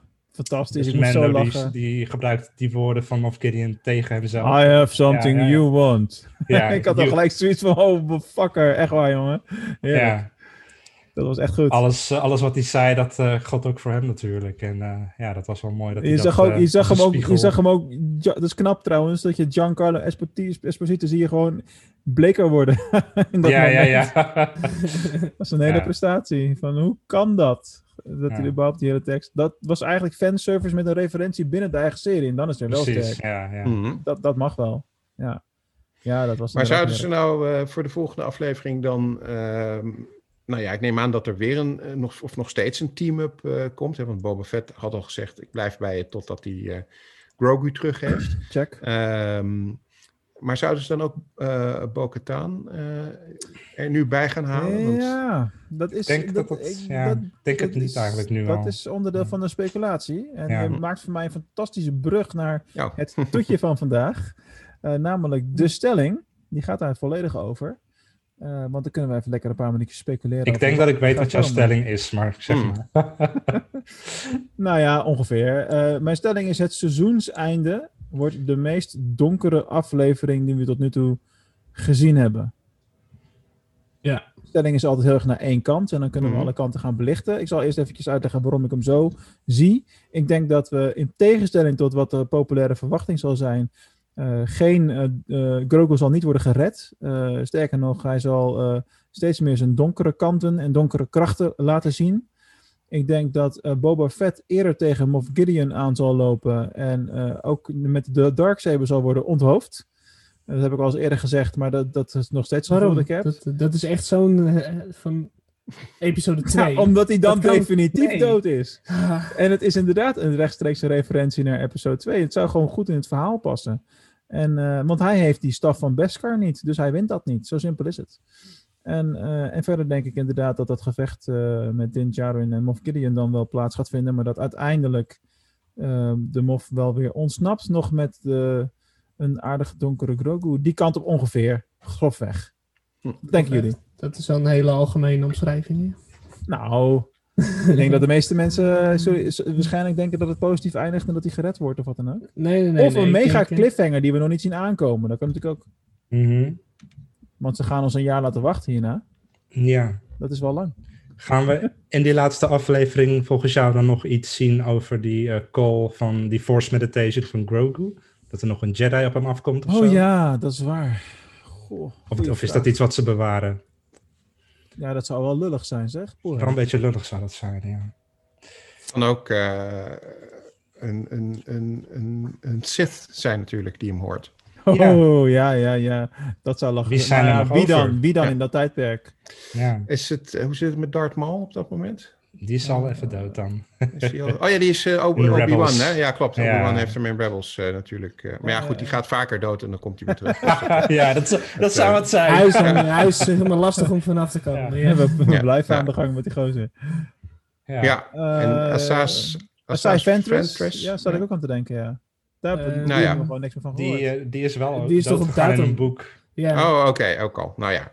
nou ja, goed. dat- ik, ben, ik denk dat er wel iets met die Jedi is, maar ik denk dat dat in een eh, post-credit of in het, eh, in het, in het staartje van de Oeh, dat zou ook leuk zijn, een post-credit. Dat is Ja, niet de dat- Star Wars. Nee, ja. Nee, maar ze hebben het natuurlijk eerder gedaan met Boba Fett. Hoewel dat dan eigenlijk niet Boba Fett was. Maar dat is overigens volgens mij een foutje in de serie. Hè? We hebben die, op het moment dat eh, de, de- in het eerste seizoen zit er die scène waarin eh, eh, iemand ja, precies opge- opgehaald wordt door Ja, ja. iemand die dat geluidje van het pak van Boba Ja, Fett ja, heeft ja, en die sporen. Hmm. Maar Boba Fett heeft op dat moment zijn armor nog niet. Dus kan dat eigenlijk niet Boba Fett zijn. Dus is het niet helemaal een logische Ah. Easter egg. Maar ja, goed. Ehm, Hmm. Eh, maar ik denk dat het zoiets misschien is met, eh, met, met die Jedi. Oh. Up, zijn jullie er nog? Ja hoor. Ja. Oh, ja, oké, sorry. Even voor de podcastluisteraar, we, sch- eh, we, sch- we schrokken ons even een hoedje, want eh, het leek alsof eh Sydney compleet omviel, maar het was alleen zijn camera. Ja, het was mijn camera, inderdaad. Zo, eh, ja, nu ben ik er weer. Pardon. Ehm, dus ik denk dat dat een soort post-credit eh, scene eh, eh, wordt. En dat het, wat er fout ging trouwens voor de luisteraar, is dat ik mijn camera een beetje zo had neergezet. Ja, kijk, en dat boek waar die op stond, dat viel van mijn stapeltje af. Ehm, goed, dus ik denk dat die, die Jedi, dat zal wel iets in een post-credit-achtige sfeer zijn. Ik denk niet dat die deze aflevering er al in komt. Dat zou het, gewoon verhaal technisch lijkt me dat heel lastig Hmm. als je dat ook nog in dat verhaal moet stoppen. Eh, en dat het een beetje een donkere aflevering wordt, dat zou natuurlijk heel erg passen bij het idee van de middelste aflevering van een trilogie, eh, Oh ja. zoals we dat in Star Wars kennen. Ja. Eh, ik weet niet overigens of het maar drie seizoenen worden of dat het er meer worden, maar Geen idee. in ieder geval voorlopig is dit dan het tweede seizoen, dus zou dat daar ook wel bij passen. Ja. Ehm, en het zou inderdaad denk ik ook wel heel mooi zijn als er een, ehm, eh, Ehm, Oh. de kat Ja, langs, de-. Ja, Die is ook ja. Heel willekeurig, daar gaat de kat. Mijn eigen nee, die- Grogu, ja. Die is ook eh, Insta-famous, hè? Ja, precies. Ehm, nee, maar het zou ook wel heel erg eh, eh, goed zijn, denk ik, gewoon over, om wat, waar we het eerder over hadden met die consequenties, als er wel daadwerkelijk iemand of meerdere personen dood zouden gaan. Ja. Ehm, Tegelijkertijd past dat niet helemaal in de sfeer van de serie. De serie is heel eh, lichtvoetig eigenlijk. Hè? Eh, Dat is waar. Er zitten heel weinig echte hele nare dingen in. Ja. Ehm, maar misschien is dit wel een, een opzet naar het volgende seizoen, dat het allemaal ietsjes, eh, ietsjes zwaarder wordt. Ja. ja. Ja, precies. En wat denken jullie, eh, Quentin? Wat is jouw gedachte? Eh, ja, wel een beetje hetzelfde als Sydney. Ik denk dat dit seizoen dan wel een van de donkere seizoenen wordt. En dat hier al veel richting de dark side gebeurt. En dat het in seizoen 3 allemaal weer een beetje opgelost gaat worden. Hm. En ja, wie weet, zoals we gewend zijn, misschien aan het einde van elk seizoen elke film, trilogie. Palpatine die zichzelf elektro... nee, nee, geintje, geintje, dat komt niet voor.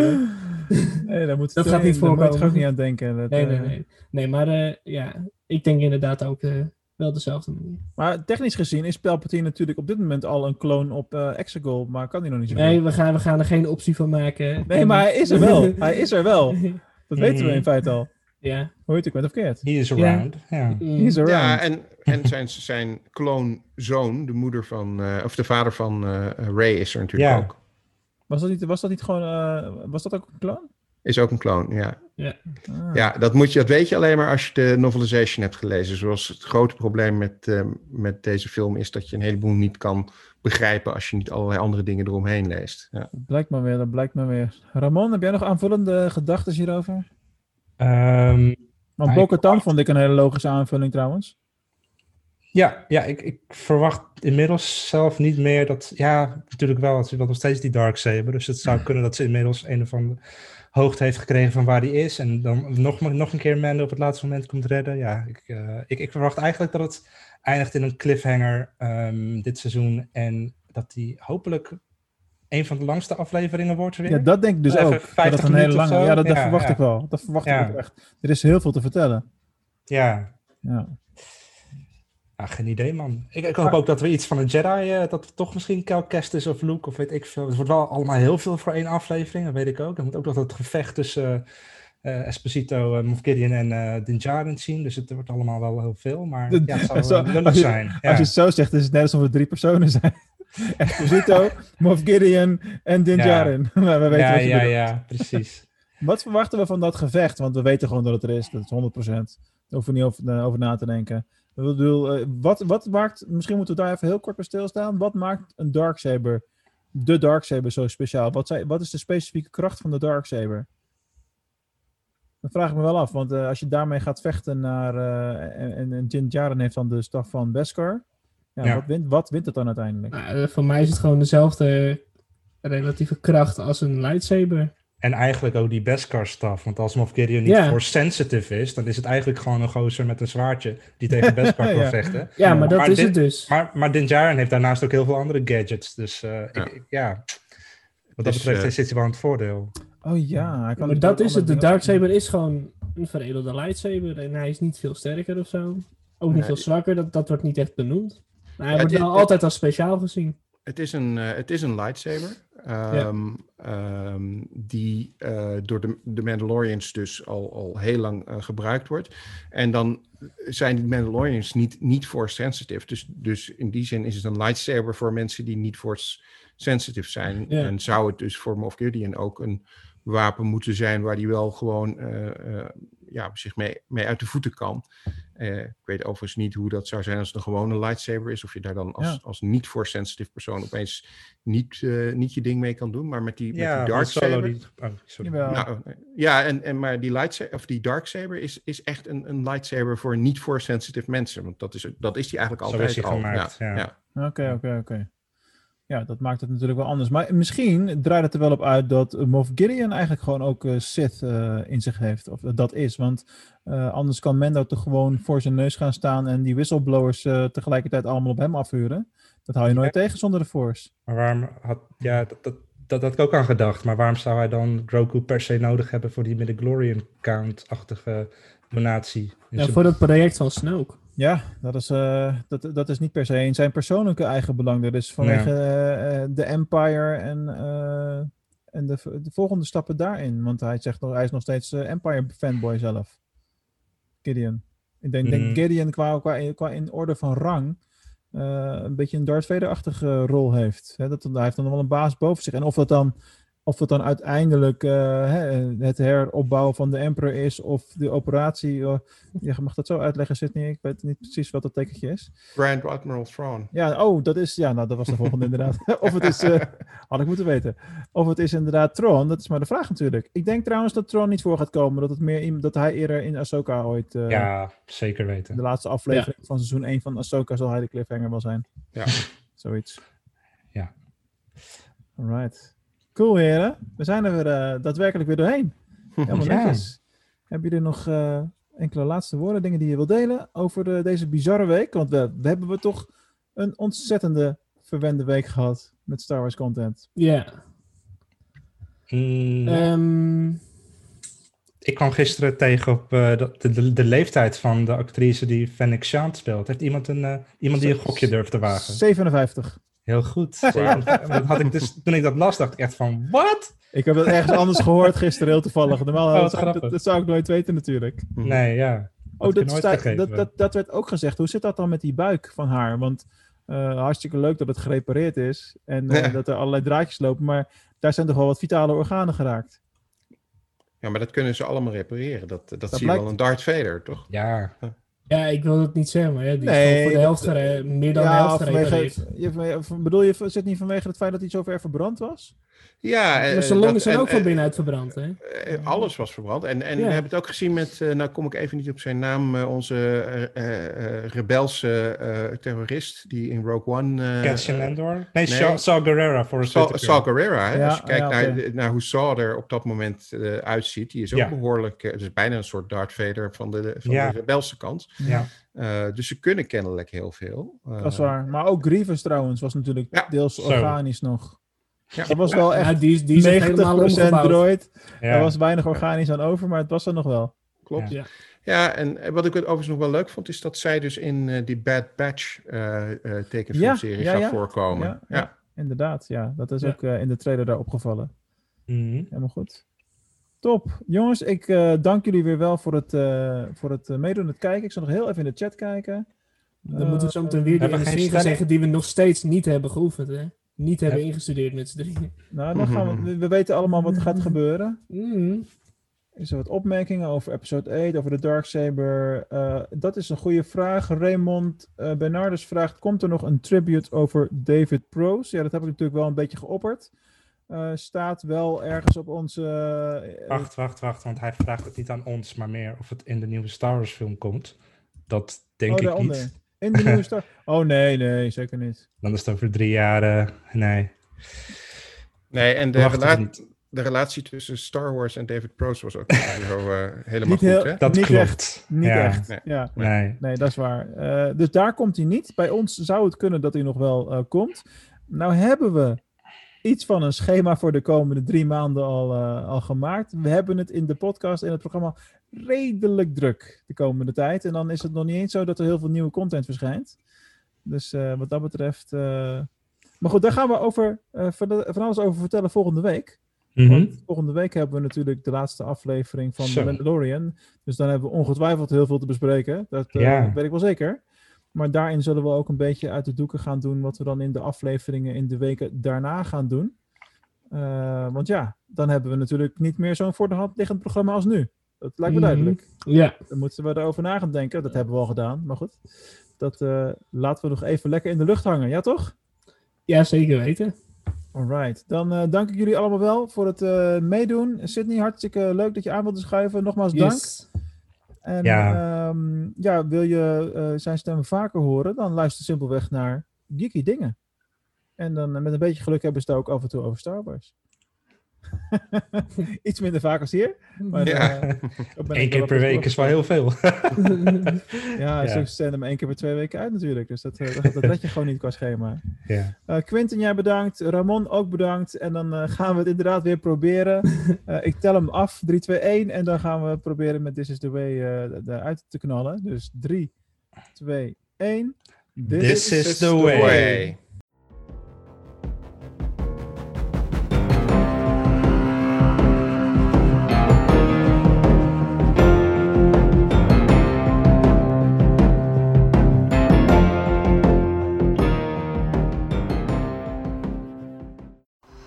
Bedankt voor het luisteren naar de Star Wars podcast van Nederland. Vond je dit ook zo leuk? Abonneer je dan direct op onze podcast via jouw favoriete podcast app. En vergeet ook niet om een review achter te laten. Daar doe je ons enorm veel plezier mee. Dankjewel en tot de volgende keer.